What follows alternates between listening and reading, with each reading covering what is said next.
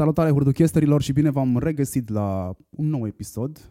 Nu știu al câtele, cred că e vreo cincizeci la, sau tot zic cincizeci de foarte multă vreme ca să le cresc așa nivelul de expectanță. Dar pentru mine va fi mereu primul. Pentru tine va fi primul, da, cu mine. Mi-au, mi-au mai zis. Mulți, ai fost primul pentru mulți, am înțeles. Da. Okay. Alex Coteț, doamnelor și domnilor, e băiatul milionar în views. E... Când te-am văzut a doua oară, sau treia oară, nu mai știu când, de câte ori te-am văzut până acum. Ai zis chiar postul ăsta aici, mă? Ah, nu, okay. Am zis, acum ne-am, ne-am întâlnit la Game of Brands, la, la munte, și zic, bă, băiatul ăsta este Sergiu Nicolaescu al industriei de publicitate. El scrie, el regizează, el joacă, el moare. Și nu cred că m-am îndepărtat foarte mult de adevăr. Sper să fie de bine această comparație, să nu-mi iau eu hate după aia. Dar cumva, da, nu pot să mă compar cu Sergiu Nicolaescu niciun fel, dar am, am nimerit în acest, să spun, spotlight foarte unic în care ajung să fac cam toate rolurile principale. Dacă să mai zic că sunt și editor, chiar devine Sergiu Nicolaescu. Asta știam că ești editor de pe vremea când te-ai băgat în Sector șapte, care are niște ani deja, are, are de experiență. doisprezece ani. doisprezece ani? Da. două mii șase am început să scriu primele sketch-uri, când nici nu exista YouTube. Exista oh doi douăzeci punct ro. God, eu am făcut cunoștință cu segmentul tău de industrie, cu stand-up-ul, uh, prin Teo și prin Vio, când erau la Cafe Deco uh-huh, și uh-huh. eram în facultate și se viralizau așa, din gură în gură.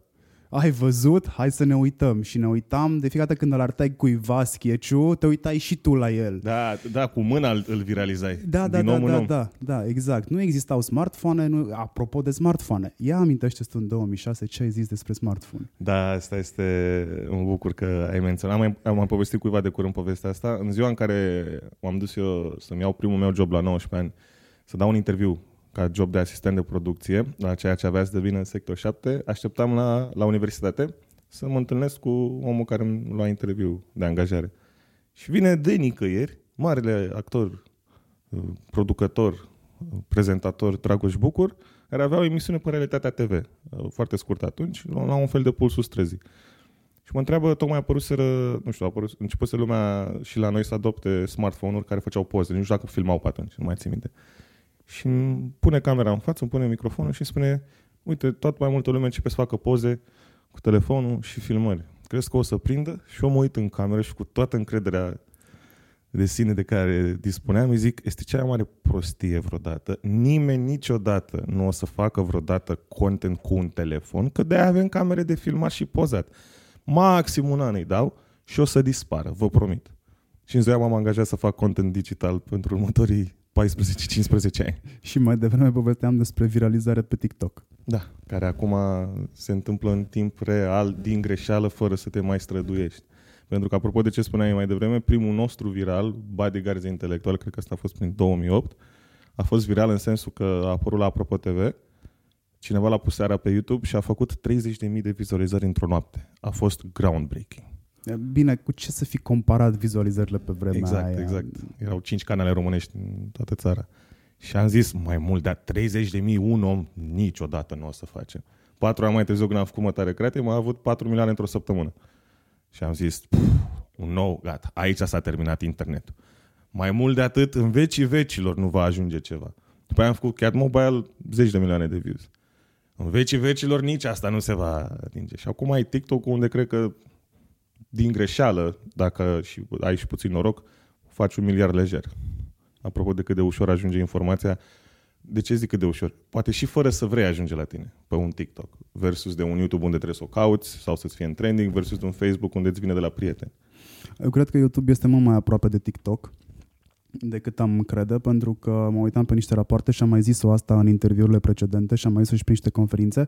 șaptezeci și cinci la sută din venitul YouTube în momentul de față vine din sugestii, din algoritm.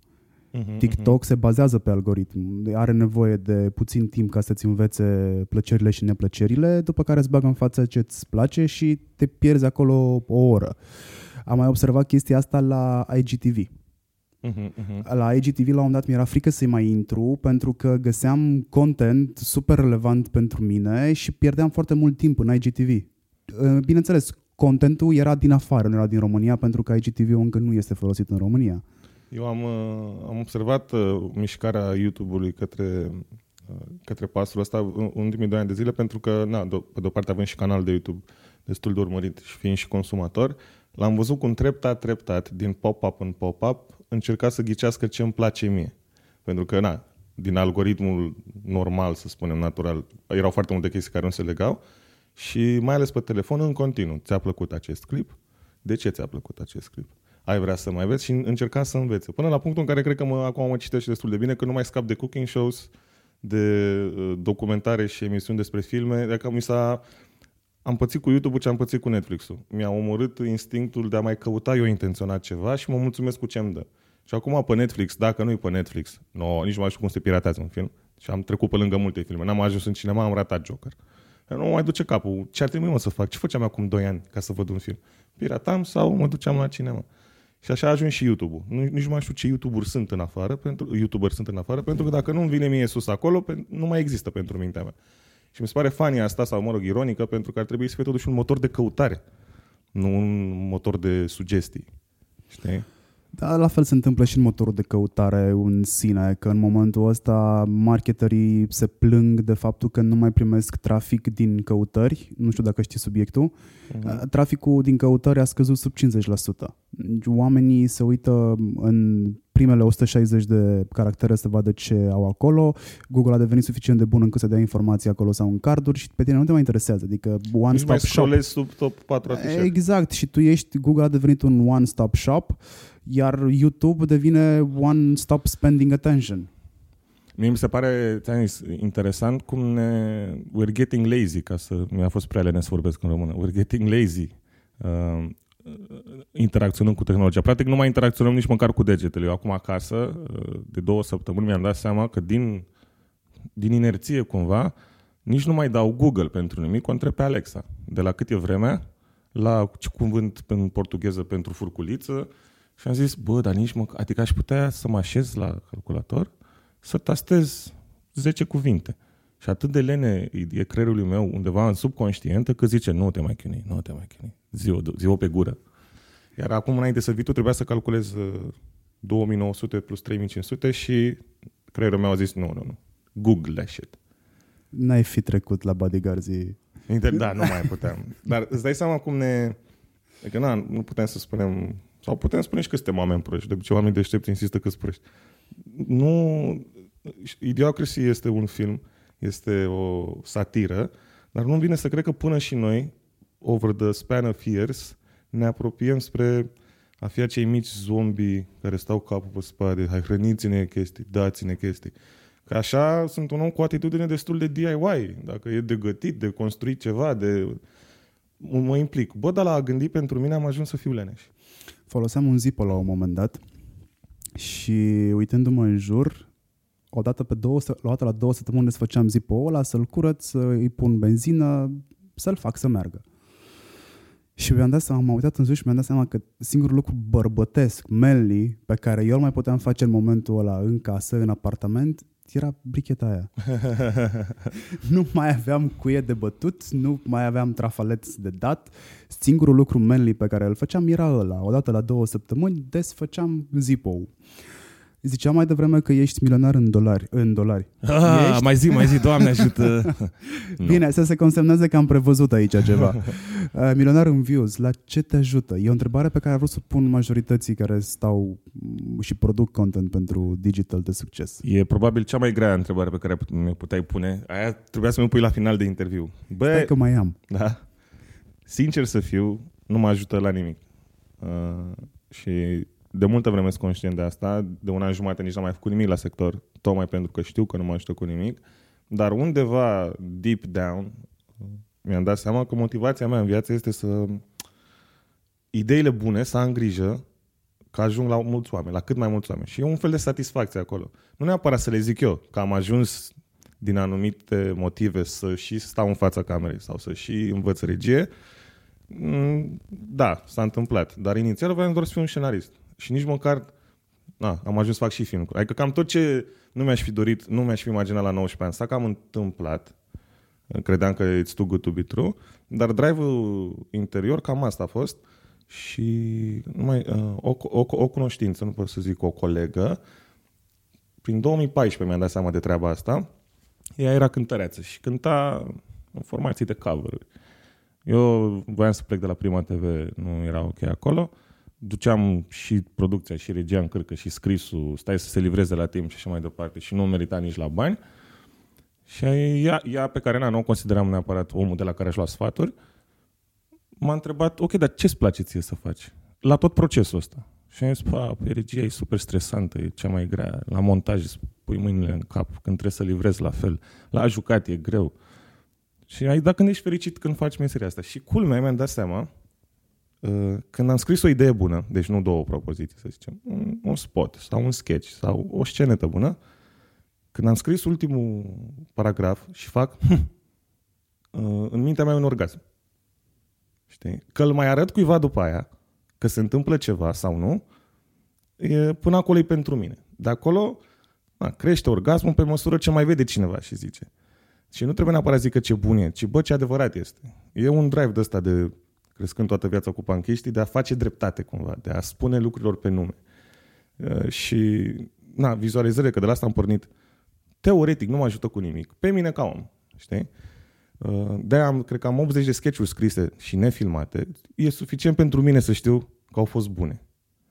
De acolo încep să calculez what's in it for me. Și de-aia na, am ajuns să mă și opresc din multe pe care le fac, pentru că, bă, cât timp eu m-am simțit bine cu acest sketch, să spunem, simt că am făcut justice in the world, ca să zic așa.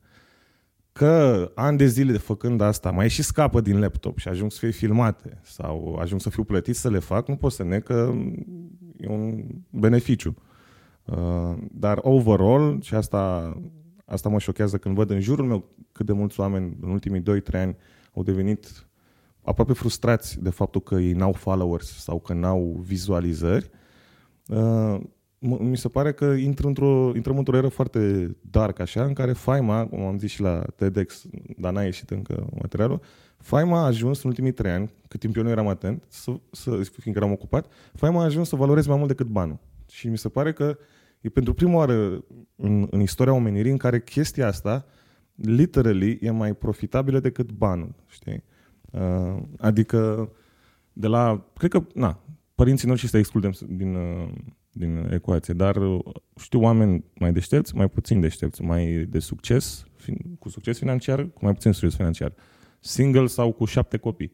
Există în mintea tuturor de unu doi ani o psihoză să fie cineva pe net și să aibă vizualizări de parcă ar băga bani la F N I. Nu știu ei ce o să le iasă, bă, dar ceva se va întâmpla. Nu știu dacă, e ca să, dacă s-a creat această nouă uh, insecurity de a nu fi cineva pe net, dar na, făcând asta foarte mulți ani, mi se pare că este absolut ridicol din partea unor oameni na, maturi, cum ar trebui să fim majoritatea dintre noi, să investească timp, unii și bani, și energie și riscuri de imagine în ceva ce nu o să-ți, dea, nu o să-ți convertească nimeni șapte sute de mii de views pe YouTube sau o mie de views pe uh, TikTok în bani, în ceva ce să te ajute, într-o merdenea. Știi? Clar, am întrebat uh, pe Shelly la un moment dat despre un prieten de-a lui care îl cam, mi-a zis el îl cam combinase să apară într-un vlog ca să facă și el cu fața lui Shelly niște views în plus. Și eu am gândit foarte pragmatic, încă în vremea în care făceam YouTube constant și conta fiecare abonat ca să faci și mai multe cifre, dar nu știam de ce. El cumva, atunci cred că avea vreo paisprezece ani, foarte, foarte deștept mi-a zis, bă, voi când erați tineri, nu vă făceați toți formații de alea prin garaj, deci știați că nu o să vă vadă nimeni niciodată. Și am zis, bă, sincer, da. De ce le făceați? Nici noi nu știam. Pentru noi, să ne dăm seama cine suntem. Și el mi-a zis, uite, prietenul ăsta al meu nu o să mă ajungă niciodată. Interesul lui nu e să facă un business din asta sau să trăiască. E să facă un an, doi, până face și el optsprezece ani și își dă seama, făcând în continuu vlog, vorbind cu oameni, făcând challenge-uri, cine este el ca om. E de stânga, e de dreapta. Vrea facultate, nu vrea facultate. E sigur pe el sau are ceva de mărturisit. Are insecurități sau e foarte cool. Și m-a trăznit asta și mi-a dat seama, uite ce bine a pus uh, Shelly în context. Partea bună a userului de rând care face conținut. Da, mă, o faci pentru tine. Cumva ca lumea să-ți spune cine ești sau să-ți confirme, da mă, e ok să fii așa sau nu e ok să fii așa. La asta era cu câțiva ani și erau un puș care spui că încă se descopere. Deci ar valora pe, pentru un om de douăzeci și doi, douăzeci și trei, treizeci de ani, încă nu-mi dau seama. Probabil e peer pressure. Da, faima asta care... Bine, acum îmi dau seama în timp ce discut cu tine că, ok, paradigma asta a dus până într-acolo și s-a schimbat atât de radical încât faima, ok, precede banul, dar faima atrage banul. Nu știu ce m-am necat, probabil, pe această canapea. Um, aici cred că intervine și uh, The Black Swan Theory, nu știu cum să-i spun în română. Teoria gâștei afroamericane. Da, o găsiți în cartea lui Nassim Taleb. Pentru fiecare Shelly, fiecare bro, nu îndrăznesc să spun fiecare Sector șapte, uh, ai impresia că cumva i-a asigurat succesul dacă, dacă doar urmezi și tu pașii. Dar pentru fiecare om de succes pe care îl vezi în muzică, în artă, în cultură, Formula unu și așa mai departe, există nouăzeci și nouă care au ratat sau și-au distrus toate economiile și sănătatea încercând să ajungă acolo. Tu vezi doar the tip of the iceberg și nu vezi cei de desubt.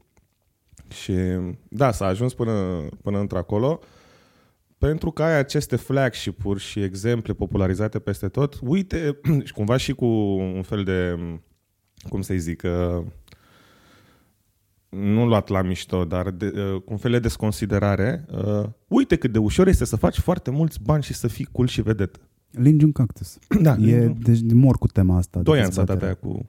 Încă se mai dă. Da, da. Am vrut să o punem și noi în spotul cu Chat Mobile și am zis, e cam vechi. E cam, dacă nu mai prinde. Și funny enough, am întrebat oameni de sub douăzeci și cinci de ani, bă, ai fi râs la gluma asta și n-au înțeles referința. Pentru ei, Ilie nu mai există. Știi? Și au trecut doi trei ani de când a început el să nu mai facă așa constant și să schimbe stilul. Eu cred că îți trebuie foarte puțin ca să dispari în atenția publică. Să nu mai postezi o săptămână sau să nu mai zică nimic de tine câteva zile. Eu cred că, uite, foarte interesant, asta ar trebui să propunem o campanie de C S R în care să-ți arate avan- uh, pericolele uh, succesului pe internet. Uh, bă, s-ar putea să nu poți coborî din scară, să, uh, nu știu, să duci gunoiul în chiloți pentru că te recunoaște toată lumea, s-ar putea să nu vrei asta, să te trezești prizonier în propria, propria casă sau să umbli numai prin Uber-uri și doar în locuri în care nu sunt mulți oameni, cum mai toți oamenii de succes din online și în general și de la T V sunt. Și doi, s-ar putea ca șocul de a nu mai fi relevant, fără să fi făcut tu ceva greșit, să te deprime pentru tot restul vieții. Adică, na, ar, poate ar fi cool să fii vedetă pe net, dar la câte alte vedete te uiți în ziua de azi, Uh, cumva ironic sau cu milă. Uh, asta nu mai e ce a fost.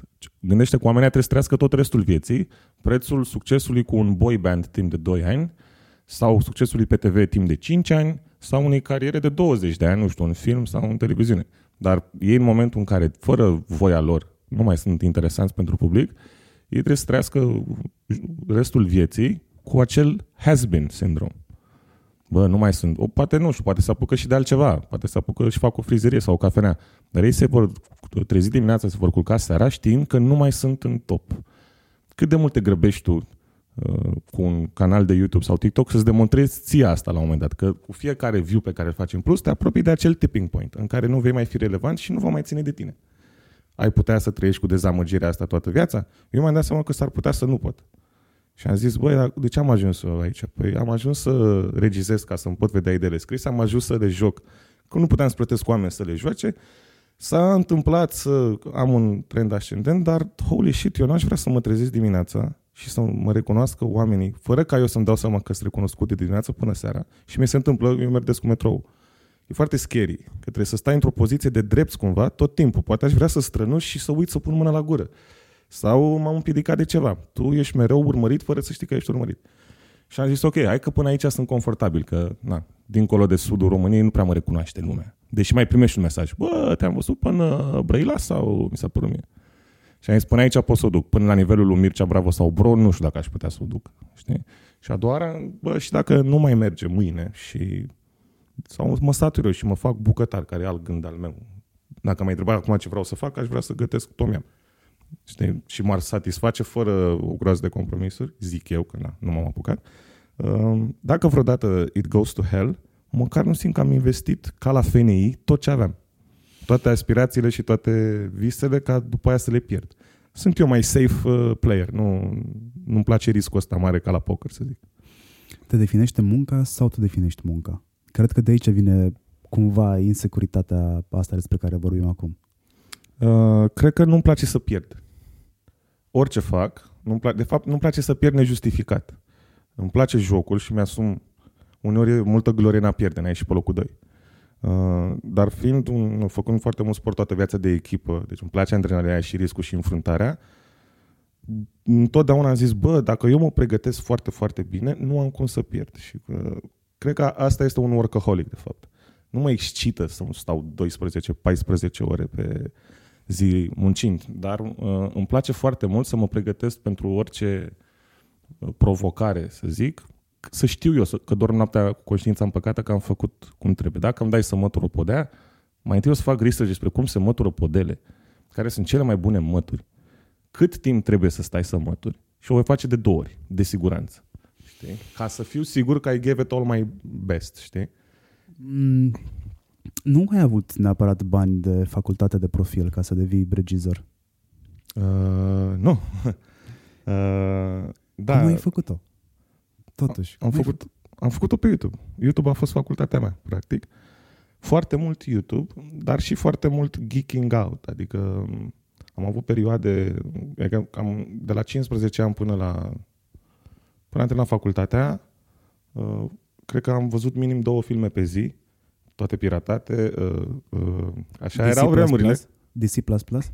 Că veneau mai repede de acolo. Cred că și D C plus plus, dar și ciudățenii, filme asiatice, filme de epocă și așa mai departe, aranjate pe D V D-uri în funcție de regizor sau de temă sau de B-movie, A-movie, adică ceva O C D și acolo.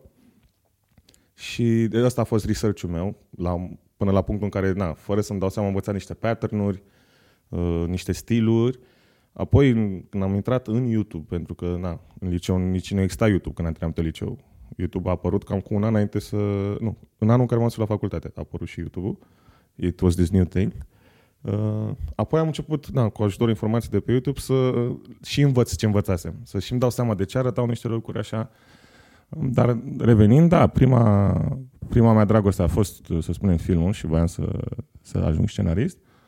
Singur mi-am omorât aspirația asta foarte devreme, pentru că știam că se intră foarte greu. La facultatea de film e foarte scumpă și își plăti foarte prost la final, știi?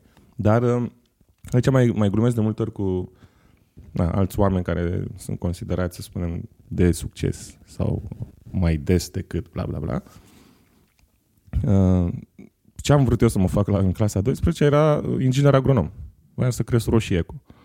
Și a fost un rage așa în, și între profesori și părinți. Cum să te faci țăran? Cum să te faci țăran cu acte? Păi, noi de asta te-am susținut, de asta avem cel mai bun liceu din oraș, de asta părinții tăi și-au discutat între ei până când mi s-a zis nu poți să dai la agronomie, tu trebuie să dai la ceva, să arăți că merită și că e bine să faci o facultate. Am ales și eu ce era mai ușor și ce-mi plăcea, științe politice, dar niciodată nu m-am gândit că, știi, there's an outcome from it. Am zis, bă, fac o facultate de gura oamenilor și eram setat să, nu știu, îmi găsesc undeva în București ceva, ceva, ceva într-o corporație. Știi? În patru cinci ani de pasiune a devenit ce fac acum un job. Poate chiar mai mult. Și poate de-aia odată am și avut timp să-l migălesc. Că nu era nicio miză, nici financiară, nici uh, personală, să spun. Și să ajung în punctul în care, altă chestie na, de a avertiza pe oamenii care vrea să facă genul ăsta de job, în care am ajuns să trăiesc din hobby. Iar când ajungi să trăiești din hobby, ți l-ai omorât. Este cel mai urât lucru pe care ai putea să-l faci. Pentru că nu mai e o relație de respect reciproc între tine și hobby. Hobby-ul is your bitch și tu trebuie să-l prostituezi în funcție de alții. De la pas la pas. Și simți că ți-l distrugi. Știi? Cine ești tu ca om? Ți-ai dat seama până acum? Da, că asta e mai... Poate fi răspuns aici în multe moduri. Sunt un nihilist ca om. Și mi-am dat seama foarte mulți comedianți sunt nihiliști deep down. Am încercat să-mi dau seama dacă e structura mea psihică de când eram mic sau cumva anturajul în care am crescut și toată cultura asta punk rock cumva mi-a, mi-a insuflețit stilul ăsta de gândire. Unu. Și nu e nici de rău, nici de bine, că asta e la nihilism, e cumva a flat line tot timpul. Adică eu nu râd nici prea tare, nici nu plâng prea tare, nici nu mi-e prea frig, nici nu mi-e prea cald. E bună mâncarea, o mănânc, nu e bună mâncarea, o mănânc. E foarte așa, de, știi, flat line. Uh, doi, sunt cumva tipul care ține cu the underdog în orice situație, nu trebuie să fie despre mine, trebuie să fie, poate să fie despre orice. Despre un om care, nu știu, e îmbrâncit pe stradă sau îi se răspunde urât la magazin, eu simt nevoia acolo, hai să salvăm lumea, hai să salvăm lumea. Ceea ce se contrazice un pic cu nihilismul. Dar n-ai chiloți tot timpul trași peste blugi. Uh, nu mă las, nu mă las P R-ul. Deși am zis, dacă vreodată câștig un milion de euro, primul lucru câștig la modul foarte repede. Nu dacă muncesc douăzeci și cinci de ani și mor cu ei acolo. Uh, și am mai zis-o la, la câțiva prieteni, uh, la primul milion de euro, voi folosi prima sută de mii de euro să plătesc procese și amenzi și așa, pentru că voi alerga dezbrăcat de la universitate la Romană, uns cu miere, cu pene pe mine și nu vă voi opri până când cineva nu va trebui să mă prindă cu mâna lui. Asta voi face la primul milion de euro. Va trebui să te antrenezi pentru asta. Și asta, da. Și cum, nu știu, încă nu m-am gândit dacă o să fiu descălțat, să nu alunec și eu, sau uh, în Adidas. Dar îi jur că asta voi face. Deci. Da, nu pare un tip alunecos, totuși. Nu, sunt... Uh, șocant de prost, de fapt, și îmi reproșează foarte mulți prieteni asta. Eu zic da la tot. Hai să facem. Ce? Semnăm contractul altdată? Hai să facem. Am cumva chestia asta de, și nu știu, nu, nu e foarte ok ca work ethic, de a arăta prea multă bunăvoință omului de la început, sperând că vei primi asta și tu și apoi totul să rămâi dezamăgit că n-ai primit-o. Dar nu te înveți minte niciodată. Încerc de un an, dar tot nu. Chiar azi nu m-am învățat minte de două ori la rând. Am zis da la două proiecte care nu sunt ce-mi doresc și nici nu aș avea timp de ele, dar n-am știut cum să zic nu. Că omul ăla părea că are nevoie. Și mereu gândesc asta, mă, dacă aș fi în situația lui, n-aș vrea ca cineva să-și facă timp pentru mine, dar trebuie să învăț să lucrez la asta, că nu e profitabil nici material, nici emoțional, nici niciun fel. Te epuizează, practic. Deci pe locul doi era salvatul lumii, mai este un loc trei, sau mă rog, o poziție a treia, în cine ești tu ca om? Cred că sunt... Uh... Cumva, deși eu sunt extrovertit ca fire, uh, sunt de fapt un uh, antisocial model. Pe mine dacă mă lași o săptămână singur în apartament, cu internet, nu mă supără, poate să moară lumea în jurul meu. Eu o să citesc pe Wikipedia, apoi să-mi organizez foarte atent pixurile, apoi o să fac de mâncare și o să învăț o chestie nouă. A doua zi o să mai am niște mobilă, o să văd unde duc la reciclare. I will have fun. Acela este distracția mea. Știi? O să mă joc, apoi o să joc toate challenge-urile mici din joc. Apoi o să mă gândesc că există filme care seamănă cu jocurile astea. Adică îmi las mintea să o ia foarte ușor pe arătură și mă simt foarte bine. E un fel de daydreaming constant. Și mi-am zis, băi, cum sunt eu așa de extrovertit? Când de fapt plăcerea mea supremă este să mă lase toată lumea în pace. Eu cred că ești un introvert uh, undercover. Sau așa, da. E o întrebare pe care mi-am pus-o și eu de foarte multe ori, pentru că probabil aș rezista la foc continuu între oameni cam o săptămână, după care am nevoie de shutdown. Dar shutdown-ul ăsta pe care mi-l imaginez eu este plecat în vârful dealului, cabană din lemn, eventual fără electricitate, așa, pur și simplu, stând în bâtă, cu țigara aprinsă într-un colț și contemplând la valea care este în fața mea. Înseamnă că tu ești un uh, introvertit undercover harnic. Eu aș fi un introvertit undercover leneș. Deja ce ai descris tu este haos. Da, trebuie să ajungi. Trebuie să mă, a, tu, mă duc acolo. Pe munți sunt urși. Nu pot, ai o problemă cu urși. Eu am o problemă cu urși. Nu există așa ceva. Uh, da, uite, apropo de asta... Bănuiesc că nu-l urmărești pe Grasul X X L pe Instagram. Nu, no, iar... E, am încercat să-mi dau seama de ce am o problemă cu urși și, uh, cu urși și mi-am dat seama că poate deep down e genul acela de forță pe care știi că oricât de bine ți-ai face treaba nu o învingi. Și atunci ai frica. Băi, orice aș face eu, oricât de sprinten, oricât m-aș antrena la sală, e nedrept uh, jocul, șansele sunt nedrepte, așa că fuck those bears. Știi? Uh, acum fac legătura, să povesteam mai devreme despre România neîmblânzită și că am fost implicat în proiect, că am făcut strategia de comunicare și am implementat-o. Cred că te-am terorizat. Eu am văzut doar pădurile alea din dronă și am zis, acolo e coșmarul, acolo se ascunde. Afișul este cu un urs. Cam toate materialele de comunicare erau cu ursul ăla pe ele și materiale de comunicare s-au regăsit peste tot, de la metrou în care tu urcai până la autobuzul de care dădeai cu ochii când ieșeai din metrou. Da, deci erai încercuit. Îmi Ai... pare rău, dar a funcționat. Singurul urs de care nu mi-e frică să știi este Yogi Bear, dar nici cu el l-am mai văzut de douăzeci de ani. Dar uh, acum îmi dau seama că... Uh, deci tot, eu de când văd munte, îmi imaginez al doilea lucru după munte, când zici urs care mă mănâncă, deci asta e clar. Mai am și frică de apă și nu știu să not, deși am făcut canotaj până m-au dat afară, că au zis statistic, tu o să te neci, nu există șanse să nu te răstrungi cu barca. Dar uite, de apă mi-e frică mult mai puțin, în sensul că eu știu că dacă mi-aș pune mintea să învăț să not, aș reuși. E o luptă dreaptă. Bă, dar ursul ăla nu e o luptă dreaptă. Nu e corect. You cannot win that fight. Știi? Deci ție nu-ți plac depresiunile, pentru că sunt înconjurate de munți și munte înseamnă urs. Da, da. Mie nu-mi place viața de la Buzău și până la Arad. Toată zona aia pe mine mă sperie, știi? E, inclusiv pe lângă oraș, adică nu, e, e ca, aproape o fobie, știi? Menționez foarte des zona de sud. Tot la trei interviuri, zona de sud, zona de sud. Mă uit la niște preview-uri din Miami Beach care tocmai s-a lansat în cinematograf și a ajuns undeva la o sută șaizeci de mii de oameni în cinematograf. Am văzut la uh, Matei, la Bromania. Felicitări pentru asta. Mulțumim foarte frumos și ne bucurăm că it worked.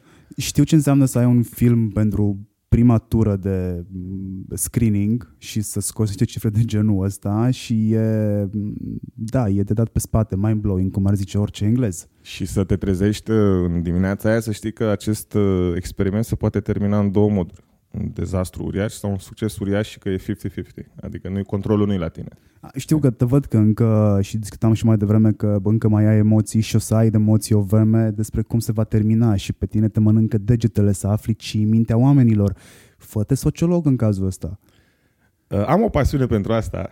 Na, Cred că și... orice publicitar care e mult mai curios decât următorul tagline pentru următoarea campanie, se duce și se bagă puțin cu degetele în neuromarketing și le prinde de câteva ori, apoi nu mai merge la cumpărături, se duce să-i studieze pe alții la cumpărături și eventual își bagă și el ceva în coș. Da, da, da. Și cred că ești în situația aia și după aia te uiți să vezi, ok, deci oamenii ăștia s-au adunat aici să strige mm, P S D, dar de ce? Exact, de ce-ul ăla mi se pare că este secretul în, în multe lucruri în viață, multe domenii. Lasă că l-ai făcut. De ce l-ai făcut? Lasă că cineva e rău. De ce e rău? Și dacă setezi mintea să întrebe mereu de ce, s-ar putea să ai succes fără să-ți dai seama sau să fii doar foarte, un foarte bun profesionist la, cred că zic eu, orice ai face. Vorbeam cu un coleg, care, un prieten care are un restaurant și i-am zis, de ce nu pui tu, de ce nu pui tu dimineața niște usturoi pe plită la încins și deschizi geam? Păi de ce aș face asta? Păi pentru că eu dacă aș merge pe stradă și mi-ar mirosi brusc usturoi prăjit, aș cam vrea să intru orice ai avea tu înăuntru. Și a rămas un pic impresionat că mintea lui era risipă de usturoi. Și deci mai a, păi, tu vii din zona asta de marketing. Nu, eu m-aș gândi de ce ar intra omul la mine în magazin, fără să știe că e bun. Știi că e o discuție foarte amplă între profesioniști academicieni și profesioniști din advertising slash comunicare. Pe marginea neuromarketingului, pentru că neuromarketingul de-aia nu este în conștiință, pentru că cumva, pe de-o parte e the evil, that evil thing, care te învață cum să apeși butoanele oamenilor. Când neuromarketingul a apărut ca o nevoie ca a mea și a ta de a înțelege, bine, bine, roșu, stop, roșu, pericol, dar de ce? Și ce alte reacții mai trezește în tine? Mie mi se pare aici un challenge, urăsc să mai zic cuvântul ăsta, mi se pare perimat. Hai să zicem provocare o și provo- hai să schimbăm și provocarea cu, nu știu, o piedică. O, o nașpârleală, ca să zic la sud așa. Atât de mult se vorbește de, na, în, în, în marketing de big data. Tocmai asta e problema. Big data îți arată ce, nu de ce. Deci e nevoie după aia să mai vină cineva în spate și să explice și să încerce să afle doar din interacțiuni niște cifre, niște Excel-uri, niște linii de cod acolo, cum or strânge ei datele. Bă, da, de ce fac oamenii asta? Că e ok, e foarte bine să ne bazăm pe analiza pattern-uri, dar nu o să le înțelegem niciodată. Sau o să le înțelegem foarte subiectiv. De trei săptămâni se vorbește despre, exagerat de mult, despre coronavirus. Iată că a început așa, după aia în bloguri, după aia a ajuns la T V și Dar de ce? Și de ce ăla s-ar putea să fie că un băiat era pe ve ce și a vrut să fie relevant, că a văzut pe alt tovarăș că a dat o glumă și a zis, bă, ăsta a dat o glumă contextuală despre Ardeal, Australia. Trebuie să dau și eu o glumă contextuală bună. Și ăla s-ar putea din greșeală, cu zero intenții să creeze ori panecă, ori să mulgă un subiect, să-și fi vrut să-și stingă ego ultim de un minut. Când vei afla tu din big data treburile astea? Intenția, până la urmă tot un om, tot la un om pornește, știi? Deci da, e nevoie de mai multă, odată să, să oferim noi mai multă atenție pe partea de, de neuromarketing și în, a do- în al doilea uh, rând să se investească, să devină a rule chestia sau un best practice, pentru că altfel toată viața vom ghici, orbește, reverse engineering, nu numai în marketing, dar și în cum se mișcă societatea și cum se mișcă și online-ul și vom ajunge la, o conclu- la un răspuns greșit. Știi, e mitul peșterii. Ne vom imagina random și invers toată viața de ce s-a născut vedeta aia pe net, de ce a apărut. Și asta am simțit-o ani de zile când apărau challenge-urile iar și zic, toată lumea, hai să facem mai zbache challenge. Dar nu erau siguri de ce. Dar trebuie să facem. Dar fix forma, nu fondul, știi? Eu, oamenii în jurul meu și din anturajul meu de prieteni, fix la challenge-uri n-am participat. Noi suntem genul ăla. Noi suntem genul ăla, și mă includ și eu aici, ăla care o să vii și o să-i spui, am zis-o la un moment dat și pe Facebook pe asta, eu sunt genul de persoană care dacă ar eșua pe o insulă pustie, iar singura șansă ca eu să mănânc, să nu mor de foame, este să dau like insulei, share insulei și să las un coment cu prietenul ai meu. Muri acolo. Păi eu să mor de foame. Da, da. Dar ce este asta? Este, am și eu chestia asta. Este timiditate sau este, te desconsideri pe tine? No, mie nu mi-e frică să fiu prost în public, chiar mă distrez. Bă, dar sunt unele lucruri care simt că eu cu mine m-aș certa. Nu știu, nu e sub demnitatea mea, dar hai, putem pleca de aici și da. Să construim pe asta. Nu e neapărat sub demnitatea mea, probabil este vorba despre, bă, am așteptări mai mari de la viață și I can do more than that. Mm, da, eu mă mai gândesc, nu știu dacă are sens, eu aș disprețui pe cineva care face așa ceva și l-aș desconsidera, așa că făcându-l, ori sunt ipocrit, ori trebuie să mă desconsider pe mine și vreau să evit asta. Am învățat să trăiesc cu toate tipurile de, de oameni în jur. Business-ul m-a învățat să iau doar cei mai buni de la oameni, inclusiv de la aia care nu-mi plac. Pentru că, ghișce, egoist fiind, am învățat că acele lucruri care îmi plac sau pe care le pot folosi mai târziu, e un fel de un fel de safe din care mai scot câte ceva să-mi rezolvă o problemă. De acord. Aici intră mai mult în, să spunem, o inclinație și a ta spre antropologie mai mult decât sociologie. Pentru că, ce puțin partea de scris pe mine, la asta se dovedește foarte util. Cum ai zis și tu, intersecții cu oameni random din toate straturile sociale și din toate zonele îmi lasă cumva un mental note, un bilețel care se duce într-un sac și la nevoie se întâlnește cu o, o, o situație concretă în care faptul că am mers cu un șofer că, spre, cu BlaBlaCar care căra Pepe și mi-a zis o anecdotă, eu am păstrat anecdota și ideea de șofer care cără Pepe pe BlaBlaCar. Nu știu la ce mă ajută, dar probabil găsesc eu în două luni. Hey Mike, what you doing, Mike? Ah, el e colegul nostru, Mike, face V R, scuze. Uh, da. Suntem la main stage acum, de-aia e atât multă gălăgie. Da, în subsolul sector. Da, e frumos oricum. Asta e toată recuzita rămasă de la foarte multe filmări foarte ridicole și vrem să o, o reciclăm în ceva setup de emisiune, dar încă nu știm cum. Plus că nu avem niciun talent artistic.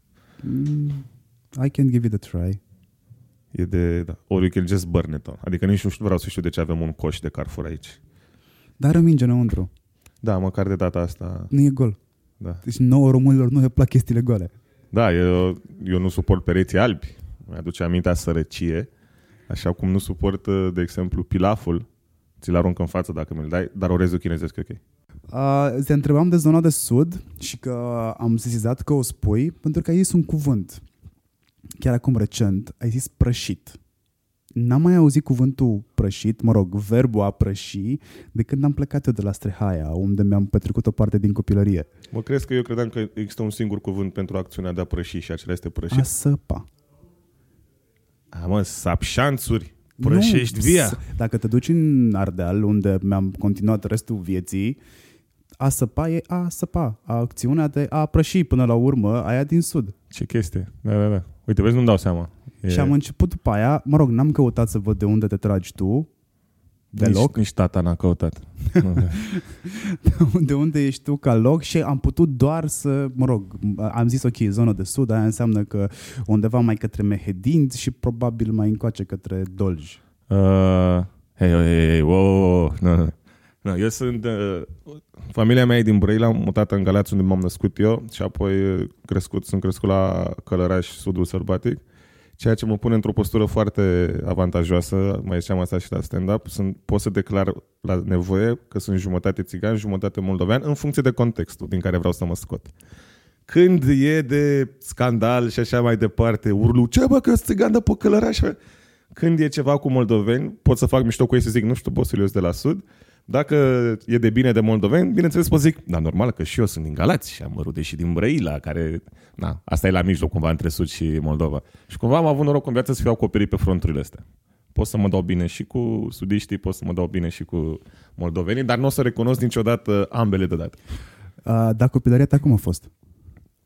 Uh, gri. Cred că la țară, dacă am vorbit despre prășit. A, nu, grică între blocuri, na.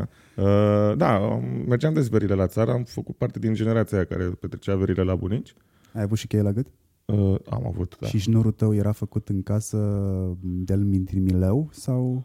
Nu, o, se putea și cu de-asta ia s-o supămă. Da, eu de ăla aveam. Aveam ușire de Adidas, jegos, pe care mai și sugeam uneori de sete. Știi că făcea aia, te duceai la fotbal... Come on, am uitat de chestia aia. Eww. Puneai pământ pe genunchi. Sper că n-a mâncat nimeni la minutul patruzeci și șase. Da. Uh, da, am combinat orașul, oraș mic de provincie cu, practic, na, sărăcia și ghetoul despre care au cântat și Biugi Mafia atât de mulți ani că se întâmpla în București, cu verile la bunici la țară. Am avut noroc cumva să experimentez ambele lumi, lumi pentru că în ziua de azi cred că foarte greu un puști ar mai înțelege ceva din conceptul de la țară, știi? Uh, vă lasă că n-ar mai apuca să facă muncile câmpului, că nici măcar ele nu se mai fac neapărat manual toate, n-ar mai înțelege sentimentul ăla de libertate, de trecerea timpului, de cum cultivi hrana zilnic și cam aia faci toată ziua ca să poți să mănânci a doua zi, mai muncești și cu o seară înainte. Uh, libertatea, toate animalele, toate păsările, toate speciile de plante. Mi-am dat seama că îți lasă un bagaj destul de interesant în spate. Adică mergeam verile să, să vând pepen cu bunicul până toată, tot sudul României și ai, nu mai pot să mănânc pepen. De la cincisprezece ani de când nu l-am mai însoțit, nu mai pot să mănânc pepen, dar pot să ți-l arăt de la zece metri care e copt, care nu e copt. Care... E vreo formulă? Sunt mai multe formule, depinde și de soi. Aia cu ciocănitul nu funcționează. Nu, aia n-are. În plus că poți să stropești dimineața cu... Și că îți mai zic că aia să ți-l strâng între mâini să vezi că pârie. Așa și bunicul asta, stropea cu sticla de apă pe prin dimineața, mai punea un pic sub pătură zece minute și cumva erau mai suculenți în aparență. Te uiți la cât de alb, dacă sunt de avărgați, cât de albe sunt ungulițele spre, spre codiță și te uiți la codiță să vezi cât de uscate, dacă mai și iese genul ăla de melasă micuță, micuță din el, ești, ai nimerit lozul cel mare. Dar nici măcar nu trebuie să-l atingi. Apropo de loz, ce înseamnă Loto Polonia? Loto Polonia? Loto Polonia se regăsește, cred că, la începutul lui Miami Beach, înainte să plece personajele tale în Miami, și se face o matematică simplă, greșită, dar simplă, în care Piciu, da, care este interpretat de uh, Codin Maticiuc, Uh, face matematica asta simplă cu cât mai rămâne pe zi și mai rămâne pe zi cu un leu în România, deci cum să trăiești cu asta. Dar și... el are cincizeci de lei în fiecare zi. Dar el are cincizeci de lei în fiecare zi, exact. Și celălalt personaj al cărui nume nu îl rețin, Bilă. Bilă, așa, uh, zice, pune niște bani pentru Loto Polonia. Mai pui și tu zece lei, da. Loto Polonia. Asta l-am învățat de la Raul, care Raul se tunde încă în cartier la doisprezece lei. E și el un om simplu pe alte, pe alte părți um, și știe de la băieții din cartier uh, acest joc Loto Polonia pentru care a oprit odată o filmare să mă ducă de mână la agenția de pariuri să punem repede un bilet. E un sistem de online betting, mă rog, loterie online uh, din Polonia, care se extrag numere de două ori pe zi. Miza e foarte mică, zece lei, dar și câștigul e micuț. E, na, nu poți să te îmbogățești din Lotopolonia, dar poți să-ți mai un pe de bere din Lotopolonia dacă ai noroc. Și am reținut minte acest joc pentru că, din nou, mi se pare că descrie foarte bine mentalitatea poporului român cam în tot ce am făcut noi în istorie și ce facem în viața de zi cu zi. La noi este cea mai sigură sursă de bani cu cel mai puțin efort. Aia e mentalitatea noastră. Nu e cele mai mari riscuri cu cele mai mari câștiguri. Aia, să spunem, doar pariorii sau soldații sau sportivi, antreprenorii și mai departe. Dar românul, dacă stai să-l întrebi ce ar vrea în viață, puțin și azi decât mult și peste o săptămână. Cam așa stăm noi ca oameni. De aici și toate glumele și toate scandalurile cu la alegeri când se dau găleți și li se mai mărește cuiva alocația sau pensia sau salariul cu o sută de lei. Pentru că deep down, apropo de de ce, așa suntem noi ca oameni. Și o văd și în prietenii mei. Dacă zic, uite un proiect foarte mișto la care ar trebui să lucrăm gratis două luni și hopefully să facem bani, nici n-apuc să termin propoziția și mi se spune nu, am treburi mai serioase de făcut. Dacă le zic, hai să-ți dau șuturi în cur la universitate pe zece lei, ăla o să gândească de două ori. Stai, și câte șuturi îmi dai? Că zece lei văd în față. Știi? Și sunt oameni educați, nu sunt? De zece lei, am experimentat eu, de zece lei, uh, poți să-ți iei un bebeluș, un pe de bere și un papagal fără sare. Și s-ar putea să mai rămâi, fără, să mai rămâi cu bani, pardon. Să mai rămâi și cu cincizeci de bani de... Ceva de genul, da, da, da, da. Dar e suficient că să stai pe bordură, să spargi o sămânță, să pui o manea la telefon și să zici, îmi place Berceni. Da. Bine, cred că un Berceni... Nu, no, n-ai, n-ai, n-ai curaj să pui ceva tare pe telefon că îți dispare. Glumesc, am stat în Berceni. Nu e așa de rău, dar e mișto să faci glume cu Berceni și Rahova. Da, și Militar mai nou.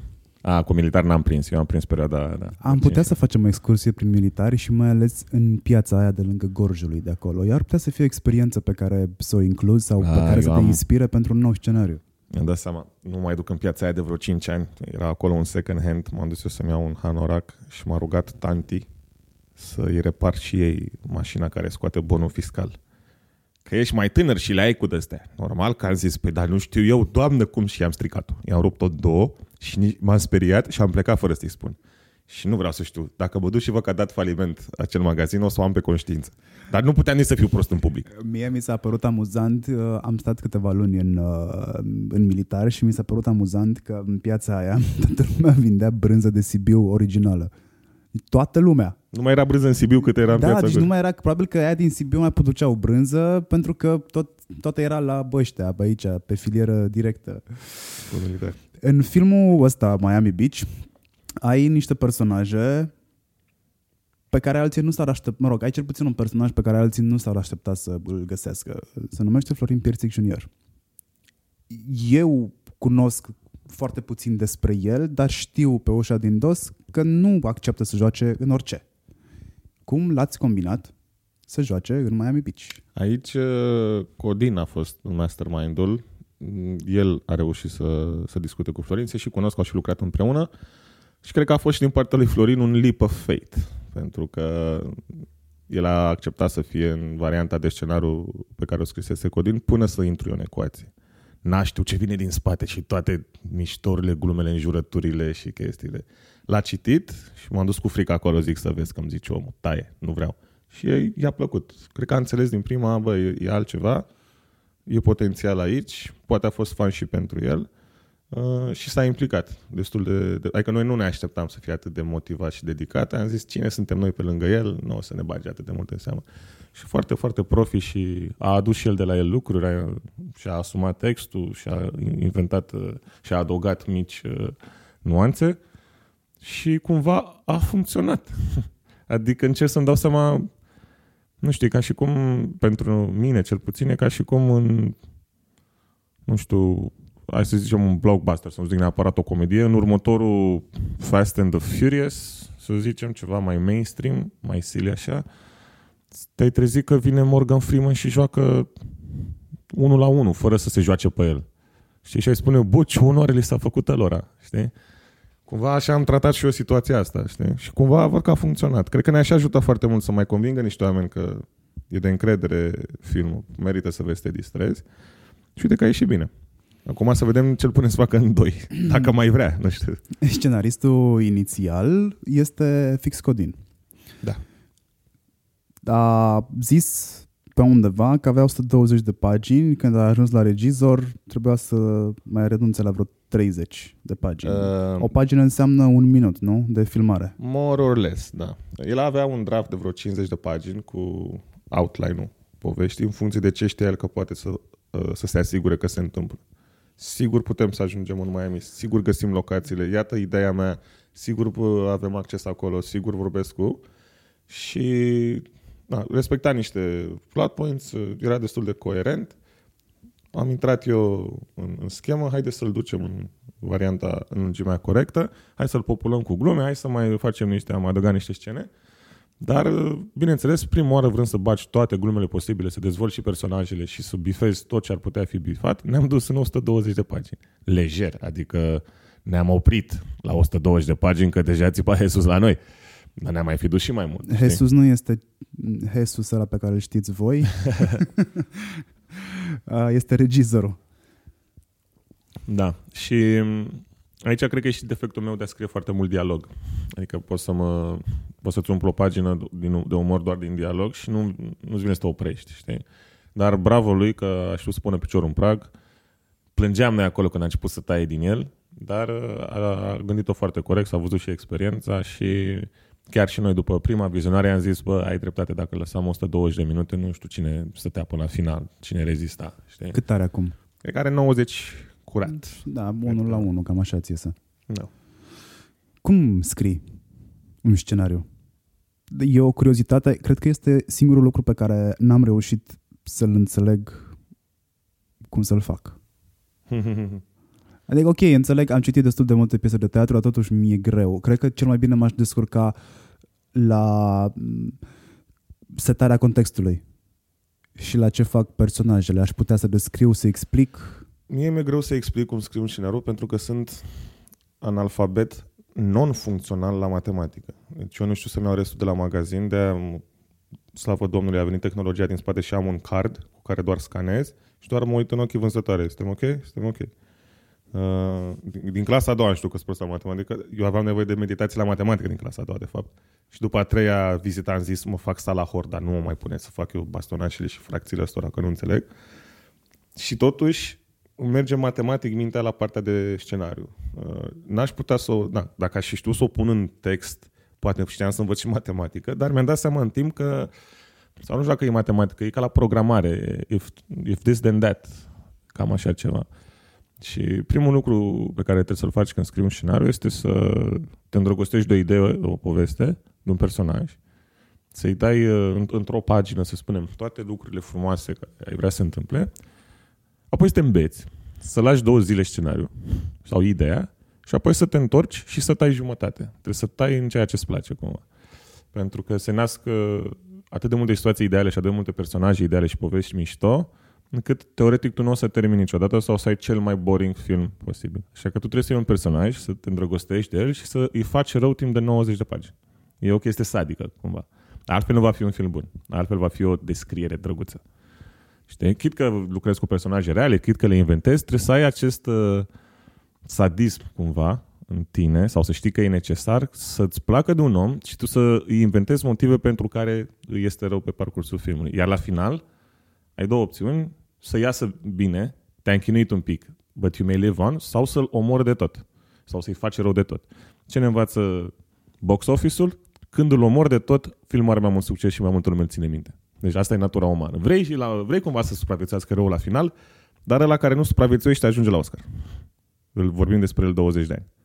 Știi? Nu știu dacă te-ai gândit vreodată așa. Nu m-am gândit vreodată la asta, m-am gândit doar că... Și e o chestie pe care o folosesc și eu în strategiile de comunicare pe care le făuresc. Ce termen am folosit? Ziceai de mine cu prășit. Ești din Făurei, de unde? Prășit, dar nu sunt din Făurei, sunt de undeva unde vine ursul, repede. Atunci nu am nevoie să știu. Da, nu cred că o să ne întâlnim prin Hațeg în Hunedoara. Nu... A, e o bere. Era o bere care acum se produce la Craiova. A, clasic. Da, origine au luat berea și au făcut, tu acum o să te produci aici. N-aveți de ales, băi, hațeganilor. Da, fabrica de bere nu mai există de prin, nu știu, două mii patru, două mii cinci, nu mai țin minte exact de când. Ai mai au fost berari, au lucrat acolo. Oh, ce tare. Și dacă mai găsesc hațegana pe undeva, jur că vin și îți aduc una cu fundiță. Există și cu fundiță? O să produc o să eu pui... fundița oh, mulțumesc, aia, mulțumesc. Da. Una, a... o jumătate de bax, că nu, de la una nu... Cumva... Am observat că finalurile, nu sunt un cinefil, îmi plac filmele și le deconstruiesc ori de câte ori am ocazia, chestii care mă enervează de multe ori pentru că nu mai savurez filmul ăla sub nicio formă. Uh-huh. Văd greșeli de D O P, uh, apreciez, am, am învățat să apreciez D O P-ul, funny story, Instagram a învățat ce e ăla D O P. Ce cool. Da. Um, am învățat ce înseamnă montaj tot așa pe proprie piele și acum mă uit să văd cum sunt montate. Am început să fiu atent la ce înseamnă dialog. Uh, sunt scoase din context, nu sunt scoase din context. Am ajuns să mă uit și la costume atent să văd dacă sunt similare cu perioada care este reprodusă. Și îmi amintesc că filmele pe care oamenii le-au considerat proaste sunt alea care n-au avut niciun fel de final. Au fost film final deschis. Iar exemplul pe care îl dau inclusiv clienților mei e The Hobbit. The Hobbit a avut un final deschis. S-a terminat așa. Chiar în aer s-a, s-a terminat. Și toată lumea a zis ce prost a fost filmul, dar două ore jumate mi-au transpirat palmele că acum se întâmplă nu știu ce. Păi ce zici de Uncut Gems atunci? Bă, mi-a plăcut tare. M-am gândit că o săptămână la el. Mie mi s-a părut cel mai bun scenariu de mulți ani încoace. Lasă execuția și actorul și regia și așa. Kept me guessing the whole time. Și eu știu, dracului, cum funcționează o structură de scenariu. De la primele douăzeci de minute eram, ok, unde duce asta?